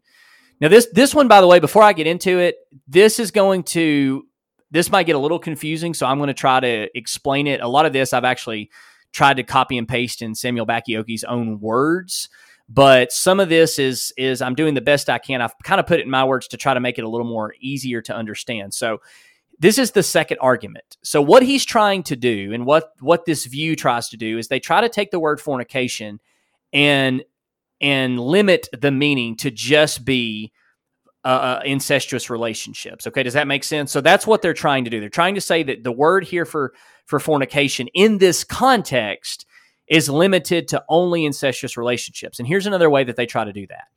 The word fornication is found in the in Acts chapter 15 verse 20 and verse 29. And he believes that the council, the Jerusalem council's reordering in Acts 15:29 of James' list in Acts 15:20 of the requirements for the Gentile believers supposedly proves the dependence upon what he calls the holiness code found in Leviticus 17, 8 through 18, as a source for the suggestions. Now, here's what this means. Assuming the Leviticus material to be ceremonial, it is argued that since the word fornication means incest in Acts 15, then it must mean incest in the exception clauses. Did I lose you on any of that, Lee? I know that was a mouthful. no, we just no, we just studied um, not too long ago. We're going through the book of Acts during our Wednesday night services, and we did Acts 15 not long ago. So this is still relatively fresh in my mind. And the idea is, is that that holiness code that's found in Leviticus 17 um, acts as a source for what the Jerusalem Council decided. And the idea is, is that in this case, that necessarily would infer or imply rather that porneia, the word for fornication, means incest in Acts 15. And if it means that there, then it can also mean that in what Jesus taught. Well, and they go a step further and say it must mean that because they are saying that if the word incest, if if incestuous relationships are mentioned in the holiness code, and we see in Acts 15 that the word porneia is used, then whatever is included in the holiness code must be what Jesus was referring to as well in Acts 15, or what what uh, when Paul talks about fornication, then that would be incestuous relationships because that's what it meant in the Holy Code of Leviticus. Now, there's several problems. First of all, as I've already said, I have no problem saying that the word fornication encompasses incest. It, it, the word fornication encompasses all forms of sexual intercourse, whether it's heterosexual, homosexual, incestual, uh, even bestiality, by the way. It, it, encompasses all forms of sexual immorality, all forms of, of, of sexual intercourse, it encompasses. And so First of all, I would say that that really doesn't prove anything because proving that the word fornication can mean incestuous sex, I agree with that. I whole, wholeheartedly agree with that. I have no problem with that. The question is, is does that it the, require it? Does it? It must mean. Was it the only different thing? than it Yeah. can mean? Exactly. yeah, is it exclusively talking about that in the marital teachings of Jesus? So once again, this argument is is full of some presuppositions and contradictions. So let's consider this. For starters, Leviticus show that the porneia equivalents found within them are also the sins of the Gentiles in Acts 15. Okay, got no problem with that. This is what caused God to remove them from the land. In other words, this list is not necessarily a list of ceremonial rituals at all. It's simply giving this list of sins that caused the Gentiles to be removed from the land during that time. But more importantly, Leviticus 18, 19 through 23 includes adultery as a porneia or as a forn- fornication equivalent.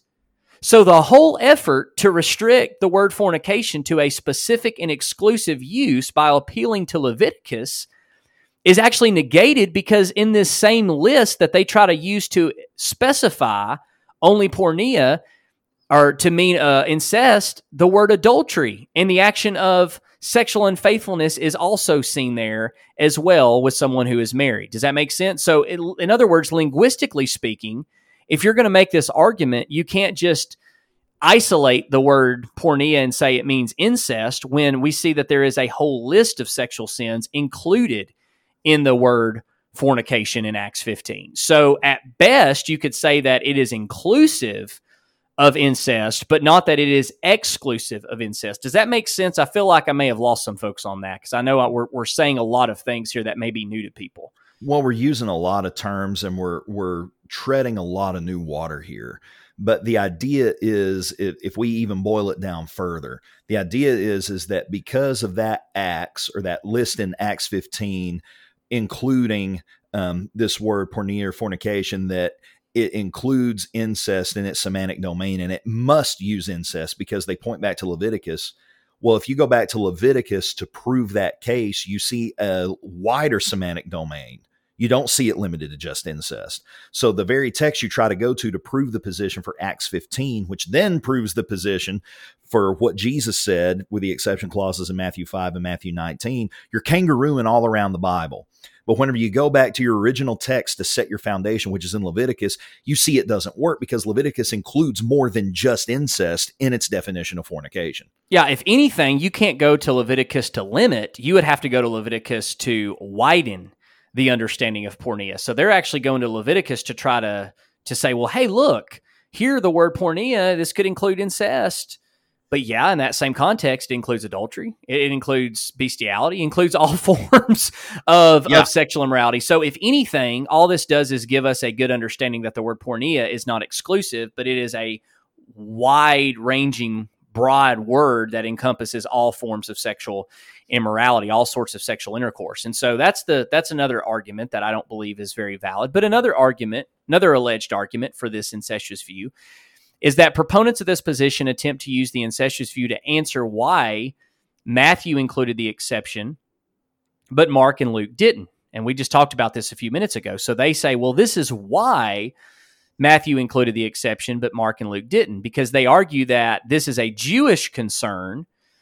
And this is why porneia is found in Matthew and it's not found in Mark and Luke because Mark and Luke predominantly are writing to a Gentile audience, Gentile Roman audience. And so they would say, well, this is more of just a Jewish concern anyway. So that's why Matthew includes this exception about incestuous uh, relationships. You can divorce those, but it doesn't include it in Mark and Luke. Now, here's to me, this is this is the weakest and most inconsistent argument, and here's why.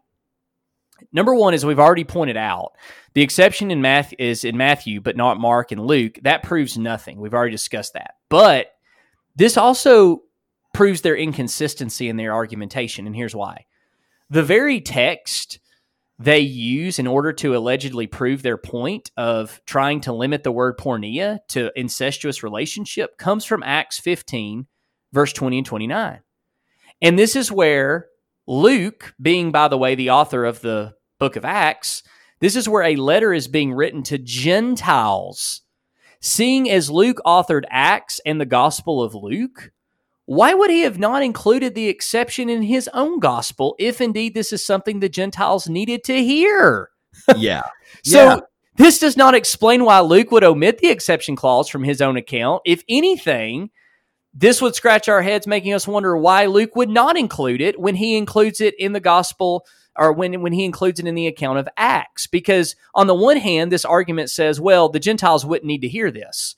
But then you go to Acts 15 and say, well, this is what the Gentiles would need to hear. So this is highly inconsistent to say that this is why Matthew has it, but not Mark and especially Luke. That does not make a bit of sense. Does that make sense? Uh, it does.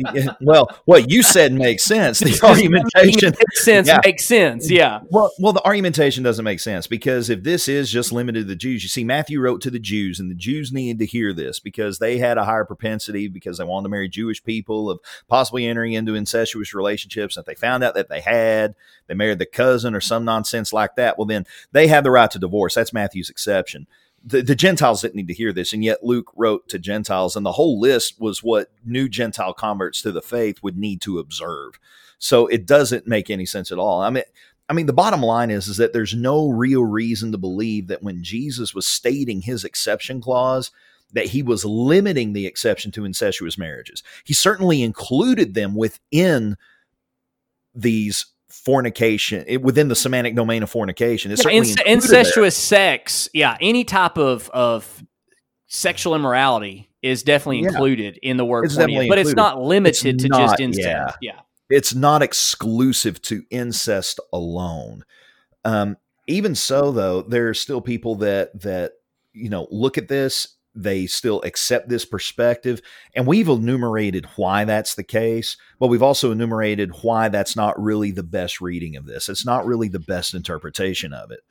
Um, now, let me let me interject one more thing before we get on to the to different view, and and that is that there are actually people who ex, who take the position of the incestuous view, who actually hold pretty much identically to the views everything else you and I are both espousing. They just they just believe that the exception there is not talking about divorce for adultery. They believe that it's it's a it's a different meaning. But for example, Rick Rick Atchley, he is a preacher in the Churches of Christ.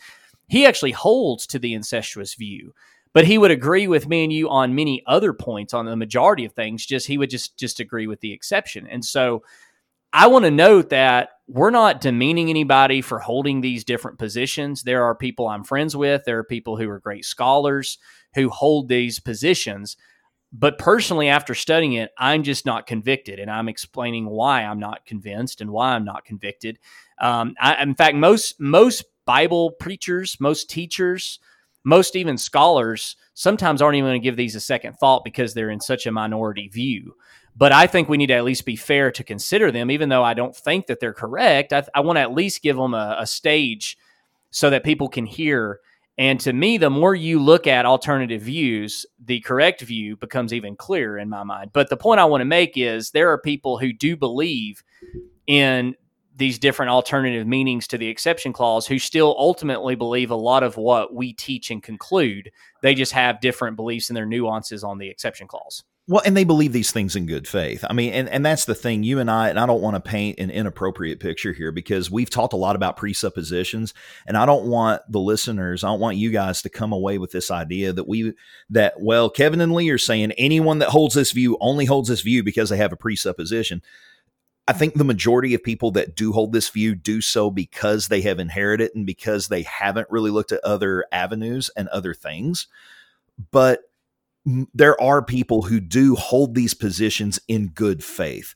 To them, it makes the most sense of what the scriptures teach. Well, and there's and people another changed. matter entirely. Yeah, yeah, there's people who've changed and they they don't believe this because of their presupposition. Uh, you know, they ended up changing because they're just convicted on it, and sometimes it, it just comes down to we we disagree, and that's why we have to work out our own salvation. I mean, that's what this whole podcast is about. It, it, we we have to explore our own faith. We we have this is something that we ourselves need to be willing to to come down on because I once had someone they said, "Kevin, it's so confusing. You know, I just wish there were enough people who agreed with me." I said, "Here's the thing: the second that you find enough people who agree with you, you're all of a sudden going to find somebody who disagrees with you. And if that's going to be your gauge to how you're convicted, you're always going to have smart people and convicted people and sincere people on any side of of or on both sides on and really all sides not just both because i don't think we we should be binary thinkers. On all sides of every issue you are going to have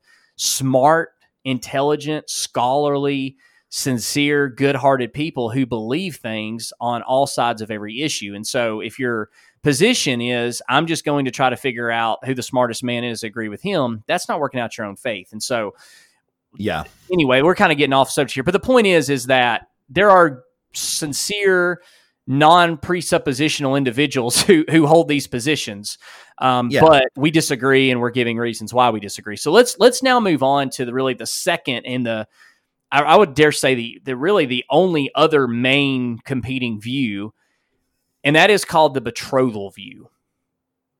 And John Piper is a leading proponent of this view.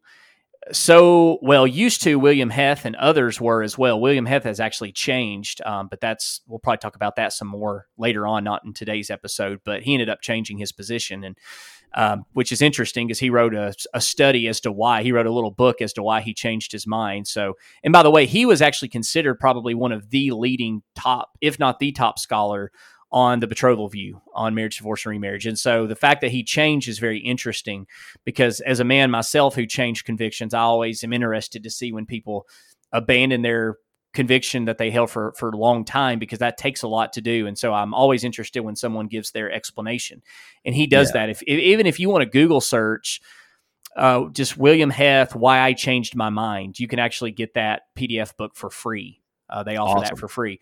So anyway, the point though is he used to believe it, and he was a leading proponent. And by the way, most people, including John Piper, pull from his own material.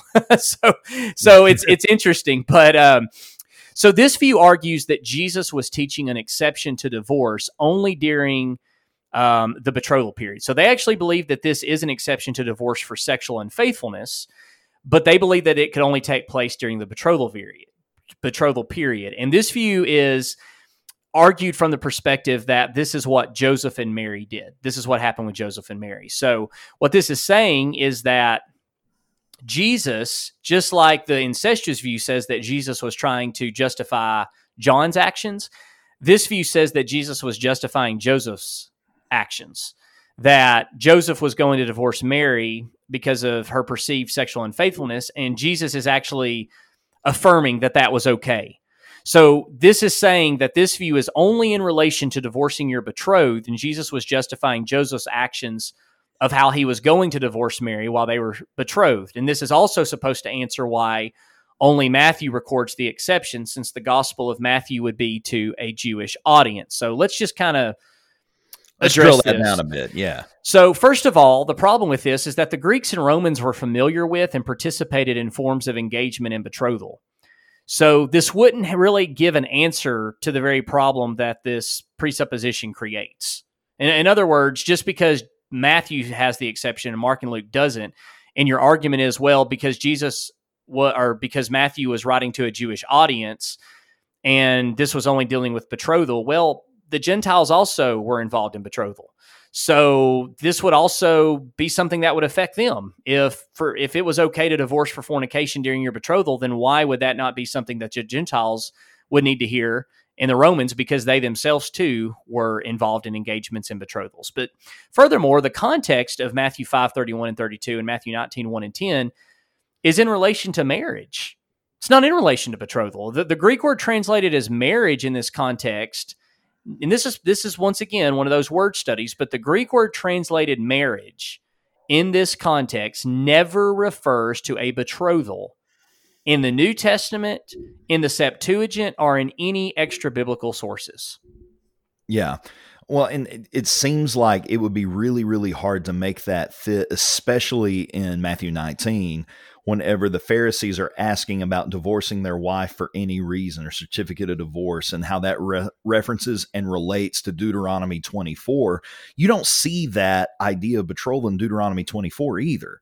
And the fact that Jesus uses a word that deals with marriage, even though that you could break off a marriage, you know, you could break off a betrothal the idea here that Jesus is commenting on is marriage. It's not betrothal. The language, the context, everything points to that. Well, it would be quite odd for Jesus to be asked a question about divorcing for any reason, and then he interject an exception about betrothal when he's not even talking about betrothal. They weren't interested in betrothal. He knew that. He's not interested in talking about betrothal. In fact, if Jesus wanted to speak of betrothal, he could have used the Greek word that meant betrothal. There is a Greek word for betrothal, Matthew 118 and Luke 127, uh, Luke chapter 2, verse 5. So there is a Greek word for betrothal, but instead Jesus used the word for marriage. But here's what's very interesting contextually with this. In the Jewish law, there are no laws, there are no restrictions, and there are no instructions in the Old Testament, nor are there any known laws in any extra biblical Jewish writings when it came to reasons for ending a betrothal. You could end a betrothal for any reason. This was never debated. There were no debates, zero, none, zilch, nada. No debates were ever had in regards to if you could divorce the person you were betrothed to. So it would be extremely strange, not only for Jesus to interject a teaching about betrothal, but it would especially be strange for Jesus to interject an exception to a non-existent law that nobody debated. Yeah. There wasn't even a law. There was there there was no question as to whether or not you could divorce the person you were betrothed to. There was no debate on that. By the way, why would Jesus have to justify Joseph's actions when Joseph didn't even do anything? Yeah. do, do, do, do, the people who now, now think about this? Joseph didn't even do anything. Furthermore, Matthew was not written until some 30 years after Jesus spoke to the scribes and Pharisees. The scribes and Pharisees probably did not even know Joseph was going to divorce Mary because that was not written until later. And chances are they weren't even privy to that information. So, why in the world would Jesus be dealing with a situation to justify a man who didn't even do an action in relation to a context that has nothing to do with betrothal to give an exception to a law that doesn't even exist? So it's just really nonsense. It boggles the mind, man. It so, boggles the mind. But but here's the thing: even if we were to assume, let's just, just let's just throw away all that for a moment and let's assume that Jesus was speaking about betrothal. Then it still would not affect the exception clause that would permit one to divorce their spouse for their spouse's sexual unfaithfulness after they were married, and here's why. We talked about this a little bit in our first and second episode, but under Jewish law, both pre and post consummational unfaithfulness were considered the same offense with the same consequence. Deuteronomy chapter 22, verses 22 through 27.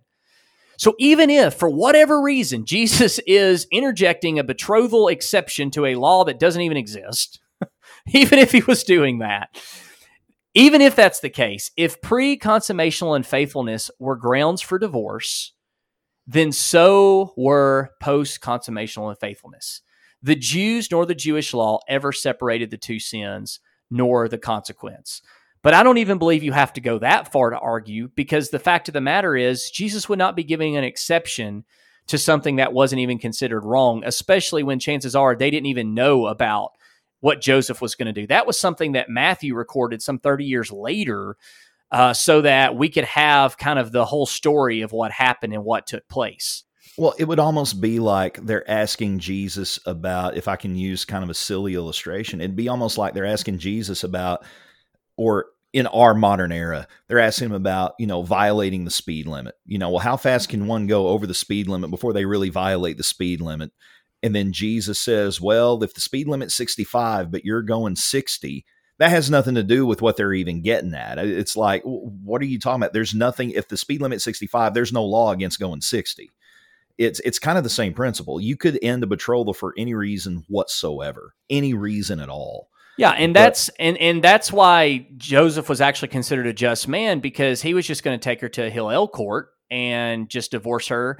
Now, there, there, there, you know, you can get into well, there was it was still a legal contract, yes, it was, and there's you still needed a, a divorce certificate, yes, but at the same time, there were no divorces. I mean, there were no debates about whether or not you could or couldn't divorce your betrothed, like there was a debate with Deuteronomy 24, and so. Like I said, why would Jesus feel like he needs to give an exception to excuse Joseph for an action he didn't do when there wasn't even a law he violated in the first place. I mean, that doesn't even make proper sense. And so, uh, and, and once again, I've studied this as, as, I'm trying to be as honest as I can with you on this. I'm not trying to make any overstatements, but if there's anyone out there listening to this, and and there's a law in the Old Testament that that that forbid someone to divorce uh, during the betrothal period, I'd love to see it because I've never been able to find it in the Jewish law. I've even contact I've even contacted some different Jewish rabbis uh, to try to figure out, okay, well, what what would be the point here? You know, what's going on? Why why would there was there any debate about betrothal and divorcing during your betrothal period? And the only responses I received is, well, sometimes it could be a little difficult because of exchange of money and money had to be given back, and there may be some loss of some money and loss of of, of reputations and things like that. But it, it it wasn't this big debate. That's not what the scribes and Pharisees were asking Jesus they were asking him about marriage, and there had been no reason for Jesus to just randomly throw in this exception about betrothal to to justify what Joseph did when he didn't even do it. He didn't he didn't even divorce yeah. her. So why would they? Why would he need grounds? I mean, it just doesn't even make sense. So well, it's like me trying to justify something that I have never done it's it just it like you said it makes no sense. It boggles the mind. I mean the bottom line here is that there's really no reason to believe that when jesus gave the exception clause that he was talking exclusively about sexual unfaithfulness during the betrothal period. It could certainly include the betrothal period but it wasn't limited to the betrothal period. It just well, doesn't fit the context in any sense. And i think we've got to also look at why people believe these alternative understandings because I've actually I've when I wrote on this I, I, wrote on this extensively about four or five years ago. And I remember people saying well Kevin I've never even heard of this. You know th- these, these this stuff is just so out of the norm. I mean why are you even addressing this? I said well because number one there are people who believe it. Number two there's sincere and smart people who believe it. And I think that we need to I think we need to figure out what exactly we need to you know we need to do. Um, and and you know, as far as addressing this situation and not just ignore it. So, do I think that these are valid alternative understandings? No, but I think we need to figure out how to address it and to make sure we're not simply just ignoring it. And so, the the other thing to consider is why are people believing these alternative understandings? And that is because there is this idea that marriage cannot be dissolved, that Jesus was teaching a new standard, that Jesus was teaching the indissolubility of marriage. And so having an exception clause flies in the face of the indissolubility of marriage. It flies in the face of that. So they there has to be a way to explain that away. But the bottom line is we can't explain that away.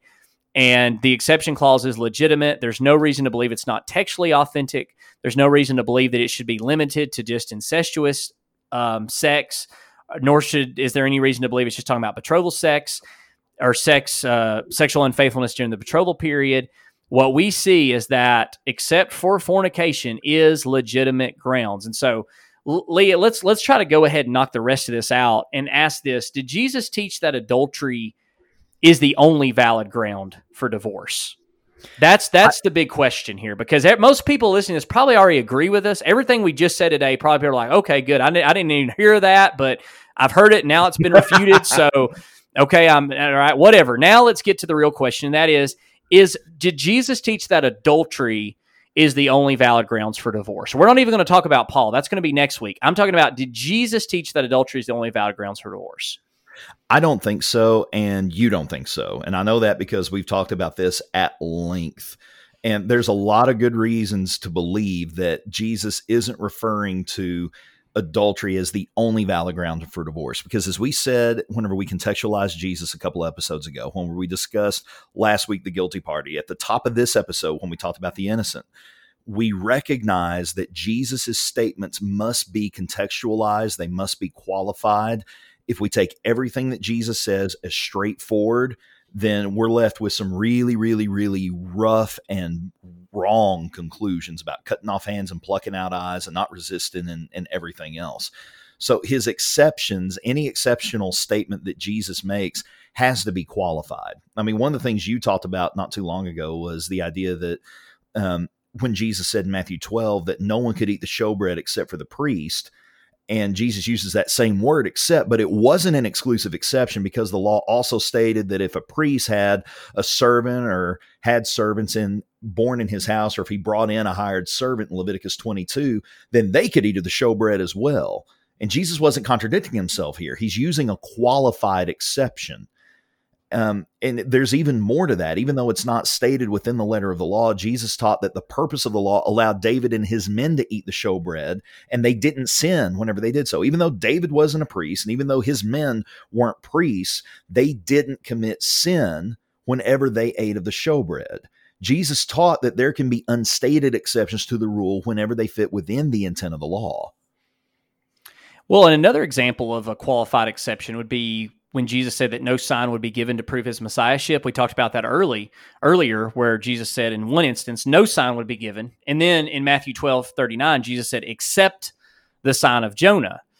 So are we to conclude then that there was only one sign that proved Jesus' messiahship, and that was the resurrection? Well, the answer is no, because Jesus performed many signs other than his resurrection. In fact, he had literally just performed a miracle right before these people's eyes. Like he literally had just performed a miracle meant to show that he was the Messiah. So the fact that Jesus said there's only going to be one sign, just one sign, and that's going to be the resurrection, there wasn't just one sign in the context, Jesus' point is this is going to be the, the main sign. This is going to be the final sign. This is almost a synecdoche for everything else I've done because when I resurrect from the dead, everybody's going to look back and be like, man, this this this this man, Jesus, who's God, was performing miracles his whole ministry, and we rejected it. And yet that resurrection was going to be that that sign, that not not just a sign, it was going to be kind of the sign, like I said, almost a synecdoche, if you will, but he's not saying that these are the only signs that I have ever performed or will ever perform because Jesus, like I said, he literally just performed a sign in front of the same audience. They had just seen a sign. So Jesus wasn't saying that I'm only going to do one and only one. So there are so many examples where we see that exceptions are oftentimes qualified. Are there times where exceptions may not be qualified, that they may be exclusive, sure, no doubt about it. But you can't just come to an exception and say, since the word accept is used, that disqualifies any other exceptions. Because oftentimes exceptions are stated within their context and they're being qualified within the context. I, I remember when I was a kid, a lot of times when my mom and dad would go out for, for a few hours, they would uh, they would leave me by my at the house by myself, which was number problem number one was leaving me at the house by myself when I was a kid. But they would always say that you cannot leave the house under no circumstances unless your grandmother comes to the door. Well, sometimes I had one of my grandmothers who would come and, and she would, you know, come over there and, you know, especially when I was home alone, she'd sometimes come over there. Well, guess what? I had another grandmother. The, the, the fact is, though, she lived further away. The chances of her coming to the house wasn't even in the picture. So when she said, don't leave the house under no circumstances unless your grandmother comes to the door, she wasn't saying if for whatever reason my other grandmother just happened to pop in, I'm going to be like, look, I'm sorry, I can only open the door for my other grandmother because my mom was very specific in her exception. That would not make any sense. I, as a kid, even understood G, uh, my mom was giving a qualified exception. If the house was on fire, I would leave the house. I wouldn't say, well, you know what? Mom said I can't leave the house unless one of my grandmothers is here. And so, you know what? I'm just going to have to stay here and burn because that's what mom said. there are, there were multiple, multiple exceptions that weren't stated within that one statement. I understood that what mom meant is if my grandmother, who oftentimes would come to see me while I was by myself, if she came, yes, that's what she's talking about. She's not saying if your other grandmother happens to come by, which wasn't planned, that you couldn't open the door for her. She didn't mean if there was a fire that I couldn't leave the house or if there was a tornado that I couldn't get in the storm uh, cellar. It, I understood those things. And so we as humans understand that oftentimes exceptions are not exclusive that there are yeah. that it needs to be qualified because usually we're only given an exception when it fits the context if if there's an exception that i could give you but it's not really in dealing with the context i'm probably not going to give it so so that being said here's why i believe jesus is using a qualified exception and not an exclusive exception in matthew 19 and matthew 5 First of all, Jesus was not contradicting the law of Moses. And we've said this over and over and over and over again. The law of Moses included both moral and emotional neglect is valid grounds for divorce. That's in Exodus chapter 21, verses 7 through 11. These lessons, these episodes build upon one another. So if you have not heard any of the other lessons, if this is the first lesson you're listening to, please go back and listen to episode two, where we spend a great deal of time talking about Exodus 21, 7 through 11 and how that was a valid grounds for divorce according to the Jewish law, according to Moses, and according to all the rabbis. In fact, all Jews accepted Exodus 21, 7 through 11 as moral grounds for divorce. Lee, did you know there are absolutely no texts? I was actually researching this again this week just to make sure. There are no texts of any rabbis debating Exodus 21, 7 through 11 as far as being grounds for divorce. Not a single rabbi denied that. Wow. Not a single one. Well, and rabbis love to debate. Rabbis love to That's argue. what they did. I it's have, preachers today. Can you imagine well, saying that all preachers today agree on something? well, I had well, yeah, like that's ever going to happen. But I had some um, I had some classmates who were Jewish, and one of the things that they would say that, and they were um, they were oh, what's the word I'm looking for? Devout Jews. They weren't just Jewish by their lineage; they observed Judaism and they i mean they went so far as to whenever it came time to take national boards they would not take boards on the sabbath. They wouldn't do it. Wow. so they would yeah they would apply for a religious exemption that would allow them to take their um, national board examination on either the friday before sabbath before sundown or um, on sunday. And that that's that's how devout they were. And we would have some religious discussions. They were awesome people really cool people and we would have some religious discussions and they would talk about how their uncles were rabbis and they would have different opinions and different schools of thought and one of the things they loved to do was get together and drink wine and argue. They loved to do it and they there was no acrimony against one another there was no animosity against one another. Maybe we should that, be jews. Maybe we should be but but they really enjoy i like bacon too much man. I, I don't know i could give bacon up but they uh, but that's something that they did. So the fact that rabbis wouldn't debate the fact that Exodus 21, 7 through 11 is grounds for divorce, to me, that's huge. I mean, yeah, well, I, I mean, we know that like the different schools would debate about the length of time before one could divorce for neglect, or how much food, clothing, and shelter would be required to be amiss, or like how far how far short a spouse would have to fall in providing those things before they could divorce. There were debates on the nuances, but no one ever debated. I think that's really interesting that no one ever debated that they that these were valid grounds for divorce. That's right. And that's a good point you bring up. We're not saying that the rabbis didn't debate the meaning of Exodus 21, 7 through 11 as far as the specifics, because as you brought up, even Shammai and Hillel debated the length of time. And, and, it would depend on okay, well, how long can you wait until you can divorce for neglect? You know, is it is it one week? Is it one month? Is it six months? How long exactly? And what all what all does neglect entail? How much food uh, and how much how much time away and how much neglect and all those different things were debated. But what was not debated is that Exodus 21, 7 through 11 provided grounds to divorce for neglect and, in fact, required you to divorce if you were not providing, because that's when women could actually sue and say, My husband was not providing. And so, therefore, I need to uh, get my divorce certificate so I can go and remarry another man.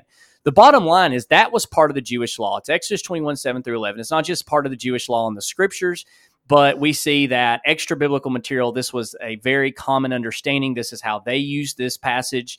This was something that no Jew debated. I mean, after all, if someone was neglected, no one's going to turn around and say, well, you know what, just sorry, that's just the way it is. I mean, even you they have to starve to death or die of exposure. Yeah. I mean, at, the, at the heart of, of God's law always has been protecting the innocent and taking care of those who are neglected. So if you weren't able to provide, if you were being neglected, then Exodus 21, 7 through 11 provided that.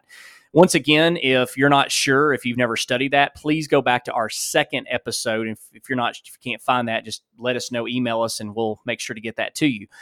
But here's why all that's interesting so Instone Brewer points out that Exodus 21, 10, and 11 is a near perfect parallel between the wording of Jesus' exception clause and the Shammai ruling in the divorce debate.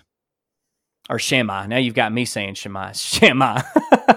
so gotcha. now, now I'm saying it wrong now. So what you see here is with the Shammai ruling on their actual divorce certificates, they would they would have except for indecency. But except for indecency was in relation to Deuteronomy 24 and included the moral grounds of neglect in Exodus 21, 7 through 11. Let that sink in for a second. Let that sink in for a second. Exodus 21, 10, 11 is a near perfect parallel between the wording of Jesus' exception clause and what was on the Shammai divorce certificates. Now, here's where things get really interesting. The same exception clause that the Shammai court used is what Jesus used. Yet the school of Shammai believed that the neglect of 21 7 through 11 were also valid grounds for divorce.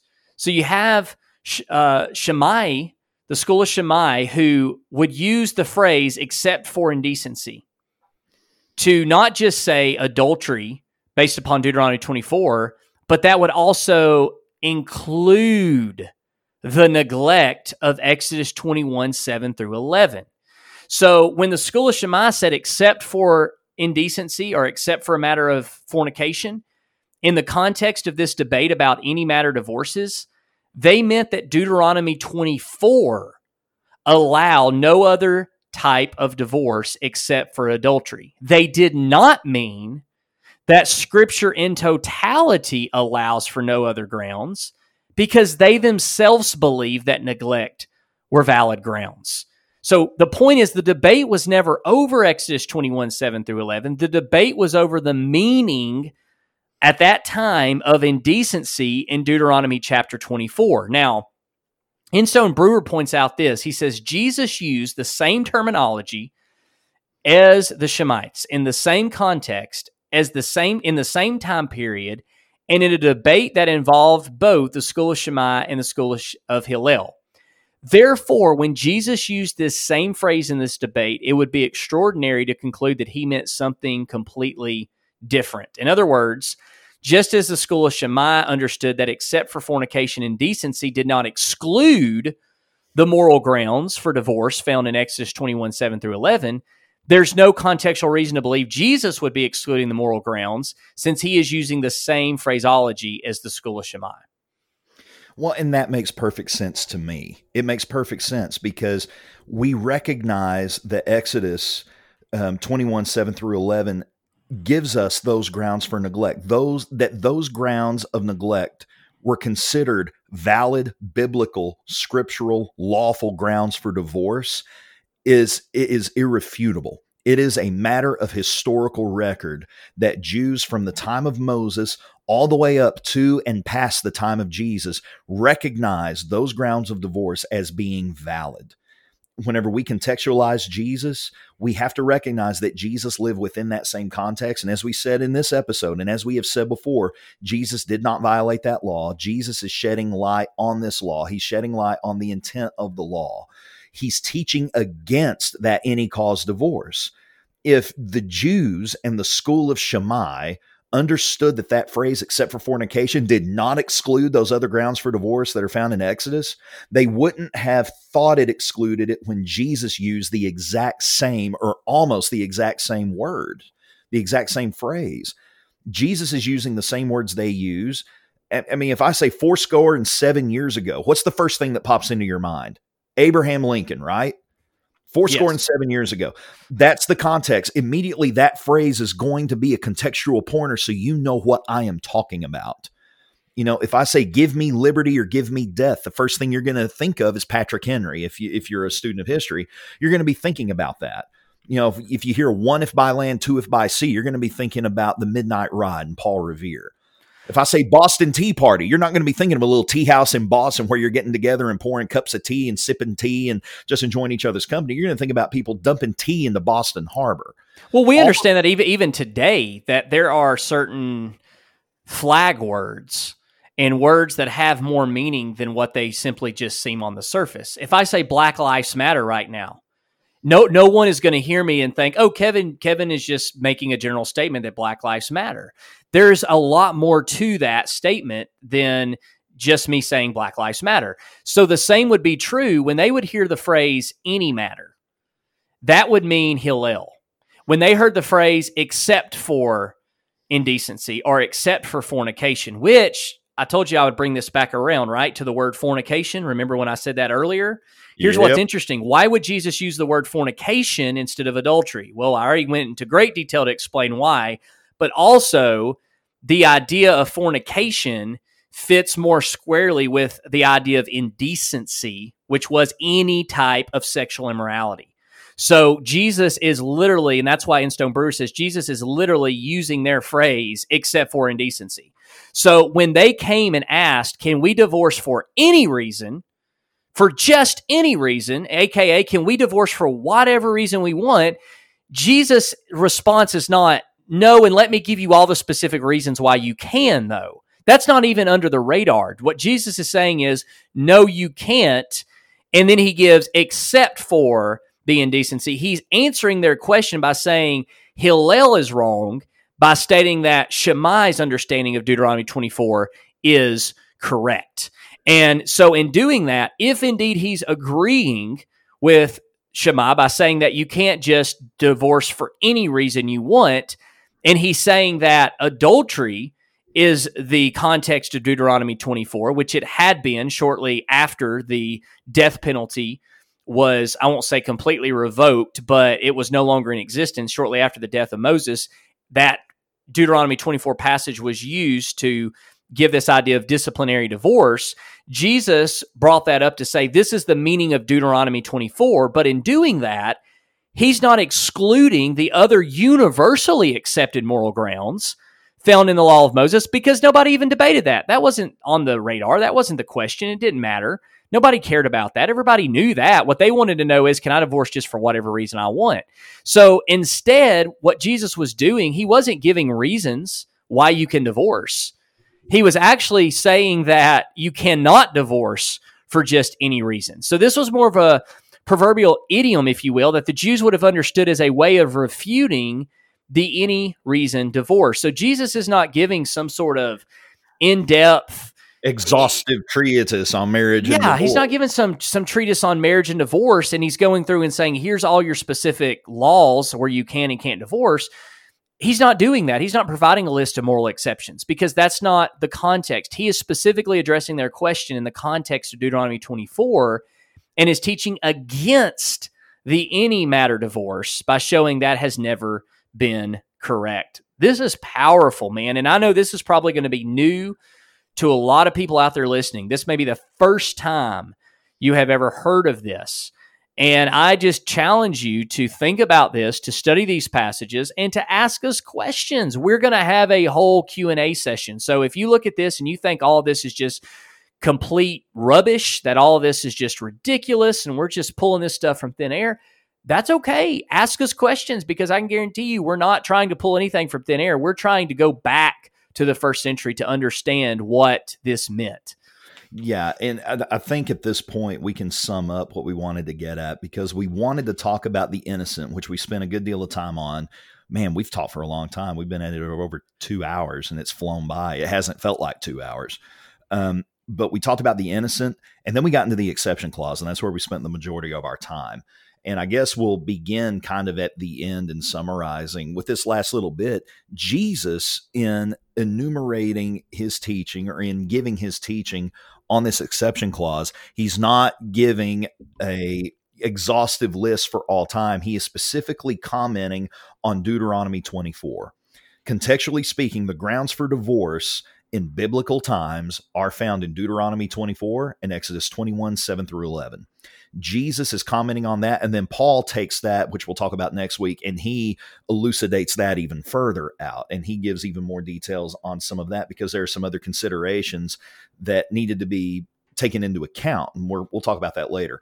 But Deuteronomy well, 24 doesn't allow divorce for just any cause, any cause of indecency. It allows for divorce for adultery. Exodus 21, verses 7 through 11, allows for divorce for neglect. Well, and the the the rabbis actually debated even the aspect of neglect because they actually had it down as Instone Brewer points out, emotional neglect as well as physical neglect. And so they actually broke those two down. And here's why people are so scared if we go this route. If we actually do what we see in scripture and listen to what Jesus said, then now people are just going to start divorcing for any reason they want to. No, that's exactly what Jesus was saying not to do. Jesus was literally, that's yeah. exactly what we're saying. No, you can't just divorce for any reason. But are there not people out there who are genuinely neglected? Are there not people out there who their spouse left them? Are there not people out there who they're doing everything they can and their spouse is is is not providing for their rights? They are they're abusing them. They are not doing what they're supposed to be doing, whether it's emotional or physical. And so therefore Exodus 21, 7 through 11 always allowed for that. That was never debated. Jesus certainly wasn't retracting that. And so here is who I believe the innocent are in a divorce.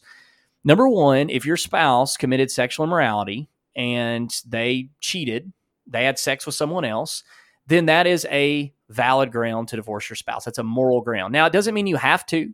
It doesn't mean that you must, which was also a popular understanding during that time that you had to do it. Jesus wasn't saying you had to do it, but it is a moral ground. It always had been, and it is a, a moral ground for divorce. Even God tried and tried to work with Israel before he ended up divorcing both the northern and the southern kingdom.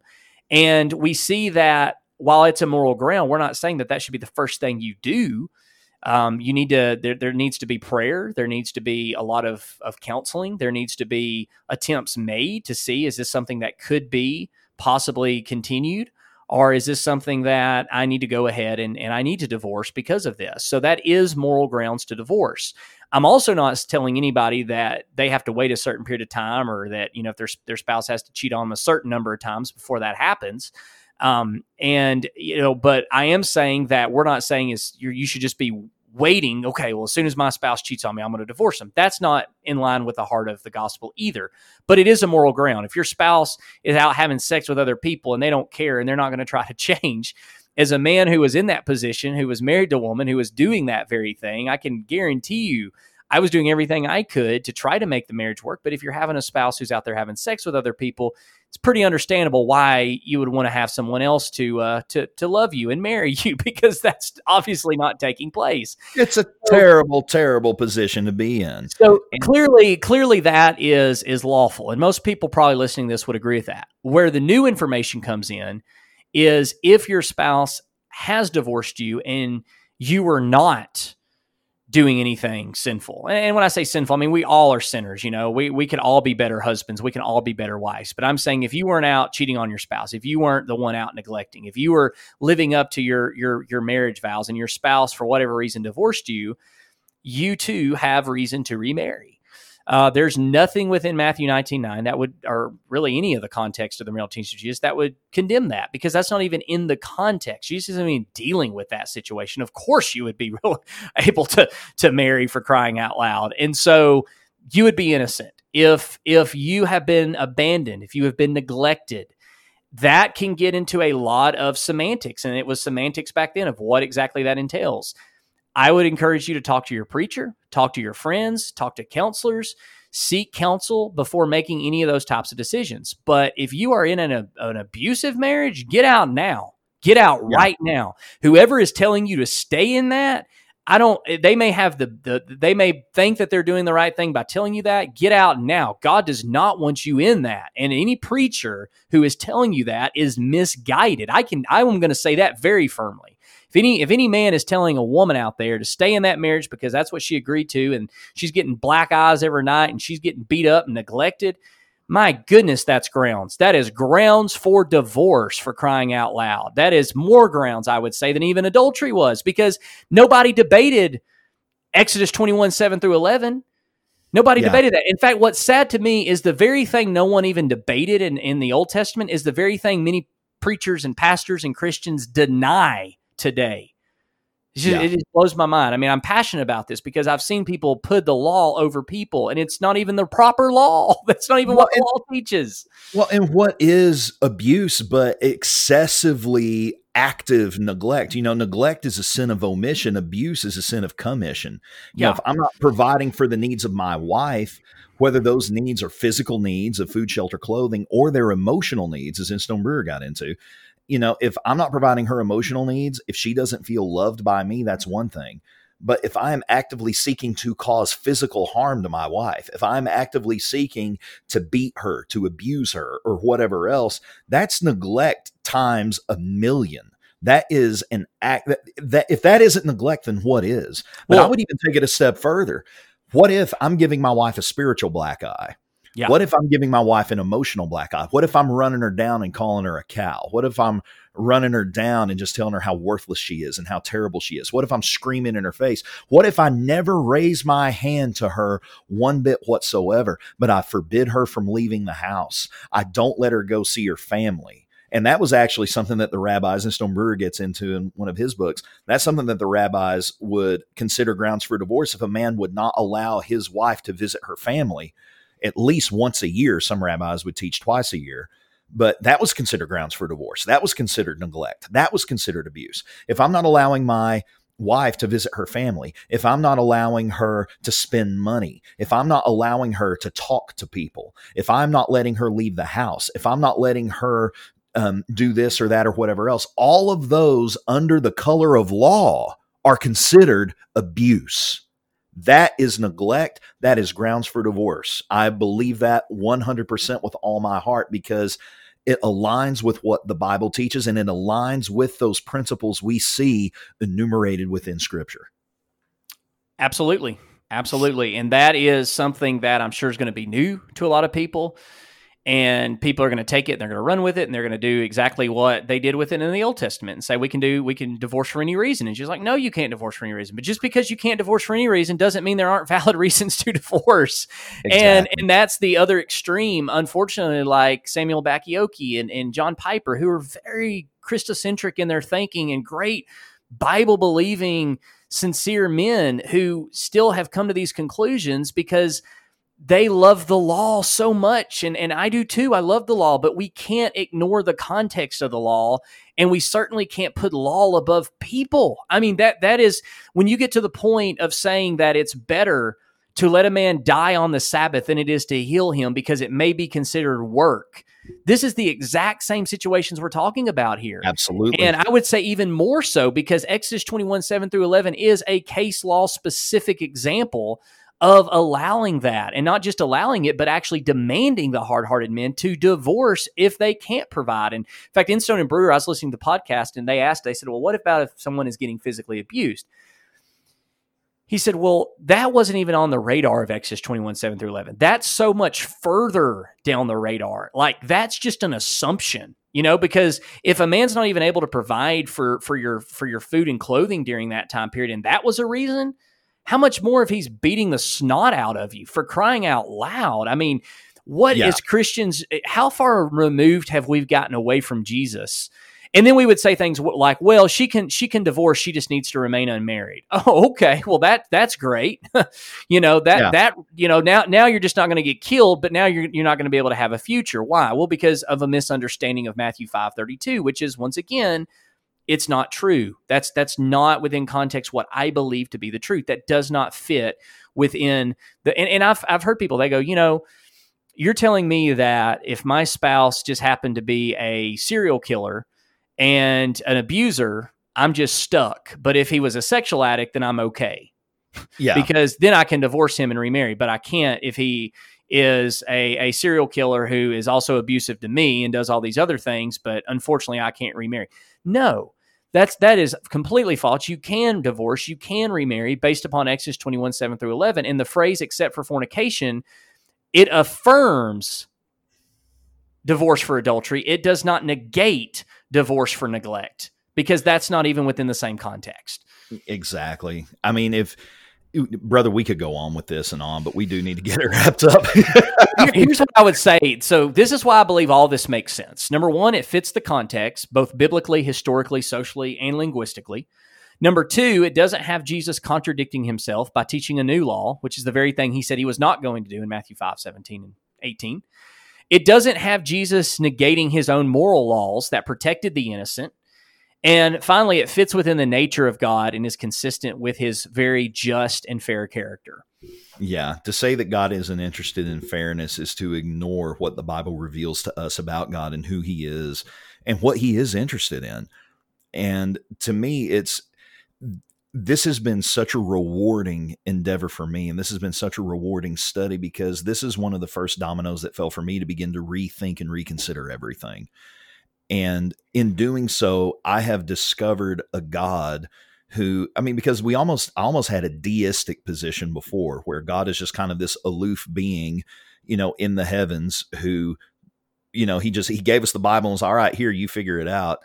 But it's, it's so wonderful to come to a realization that there is a merciful, faithful, just, and loving God who loves me and who cares enough for me that he would send Jesus to die in my place. And if that doesn't demonstrate fairness, if that doesn't demonstrate love, if that doesn't demonstrate mercy, I don't know what does. But I, I think we've covered this ground exceptionally well. Do you have any other final thoughts before we get it wrapped up? I think we've pretty well beat the horse over and well, over. Well, I, I want people. I, I want people to ask questions because man, there's just so much more we could even go into and cover. And so it's hard to know what people are thinking out there. So please let us know. Even if you disagree with us, that's fine. We just would like to know why and what questions you would like us to answer to give more information in regard to this. And so that's really what I would would encourage our audience. Which we did get. Uh, we did get a couple of questions yesterday, and awesome. so uh, of actually some case specific laws that they're dealing with right now. And so anything you want to ask us. We're not claiming to be the authority, but we are claiming that we will address it to the best of our ability. And so anything that that you would like to hear on this, please let us know because as I said before, I'm sure this is a lot of new information and to many people it's going to be good news. Unfortunately, to some people this is not going to be good news because they um, they probably well, in my case, when I started hearing this, I didn't like it because it went against what I believed. Even though it's more yeah. freeing, even though it's a it's a better news gospel uh, than what I had believed before, even though it's consistent with the Bible, it didn't coincide with what I had always believed, and so it affected me on a personal level. And then I realized, well, this is silly. You know, I need to accept what the Bible teaches, regardless of my preconceived ideas. In fact, this is wonderful news. This is great news. Yeah, and it is really good news. It provides a lot of freedom, but it is scary to reorient yourself and to examine new prospects and new propositions when they fly in the face of everything that you have known to be true about a particular topic. It's not easy. It's really not easy. So, to that end, if you find yourself disagreeing vehemently, search the scriptures, look at what we have presented, and don't accept it just because I said it. Don't accept it just because Kevin said it. We both read on this, we've studied on this a lot if you disagree, think about why you do. Search the scriptures, see if what we're saying adds up, see if it lines up. And then if you have any points that you want to challenge us on, email us, holler at us. We would love to hear from you, even at that end, because iron sharpens iron. Um, to that end, we want to thank everyone for listening. Thank you all so much for your patience as we have sat here for almost two and a half hours going through this process. Give us a five star review. Please share our podcast with your friends. Share it on social media um, with whatever avenue you choose to listen to it. Um, we are on Spotify now. If you subscribe to Spotify, you can listen to us there. Please share it far and wide. We would love to get the word out to as many people as we can, especially moving forward. We have a lot of really cool subjects we're going to discuss. Um, we're already looking forward to the horizon or past the horizon of our series on marriage, divorce, and remarriage. We're going to be getting into origins and what the Bible says and what science says and how those can be reconciled with one another about the age of the universe and evolution and all those things. We're going to be discussing um, the afterlife. We're going to be discussing the nature of hell and eternal conscious torment, eternal destruction, and things like that. We're going to be talking about moral issues you know, can a Christian, should a Christian drink alcohol, for example? Those are just a few of the ideas that we have in mind for the future. If there's something you would like to hear discussed, email us, holler at us on Facebook, holler at us. If you have our phone numbers, you can text us. I'm not giving my phone number to all you people, though. Don't want to hear from you all hours of the night. I love you all, but you're not getting my number. Uh, in any case, though, you can email us, reach out to us. We'd love to hear from you. Thank you all so much for all of your listening, all of your patience, and everything else. Have a wonderful day and God bless.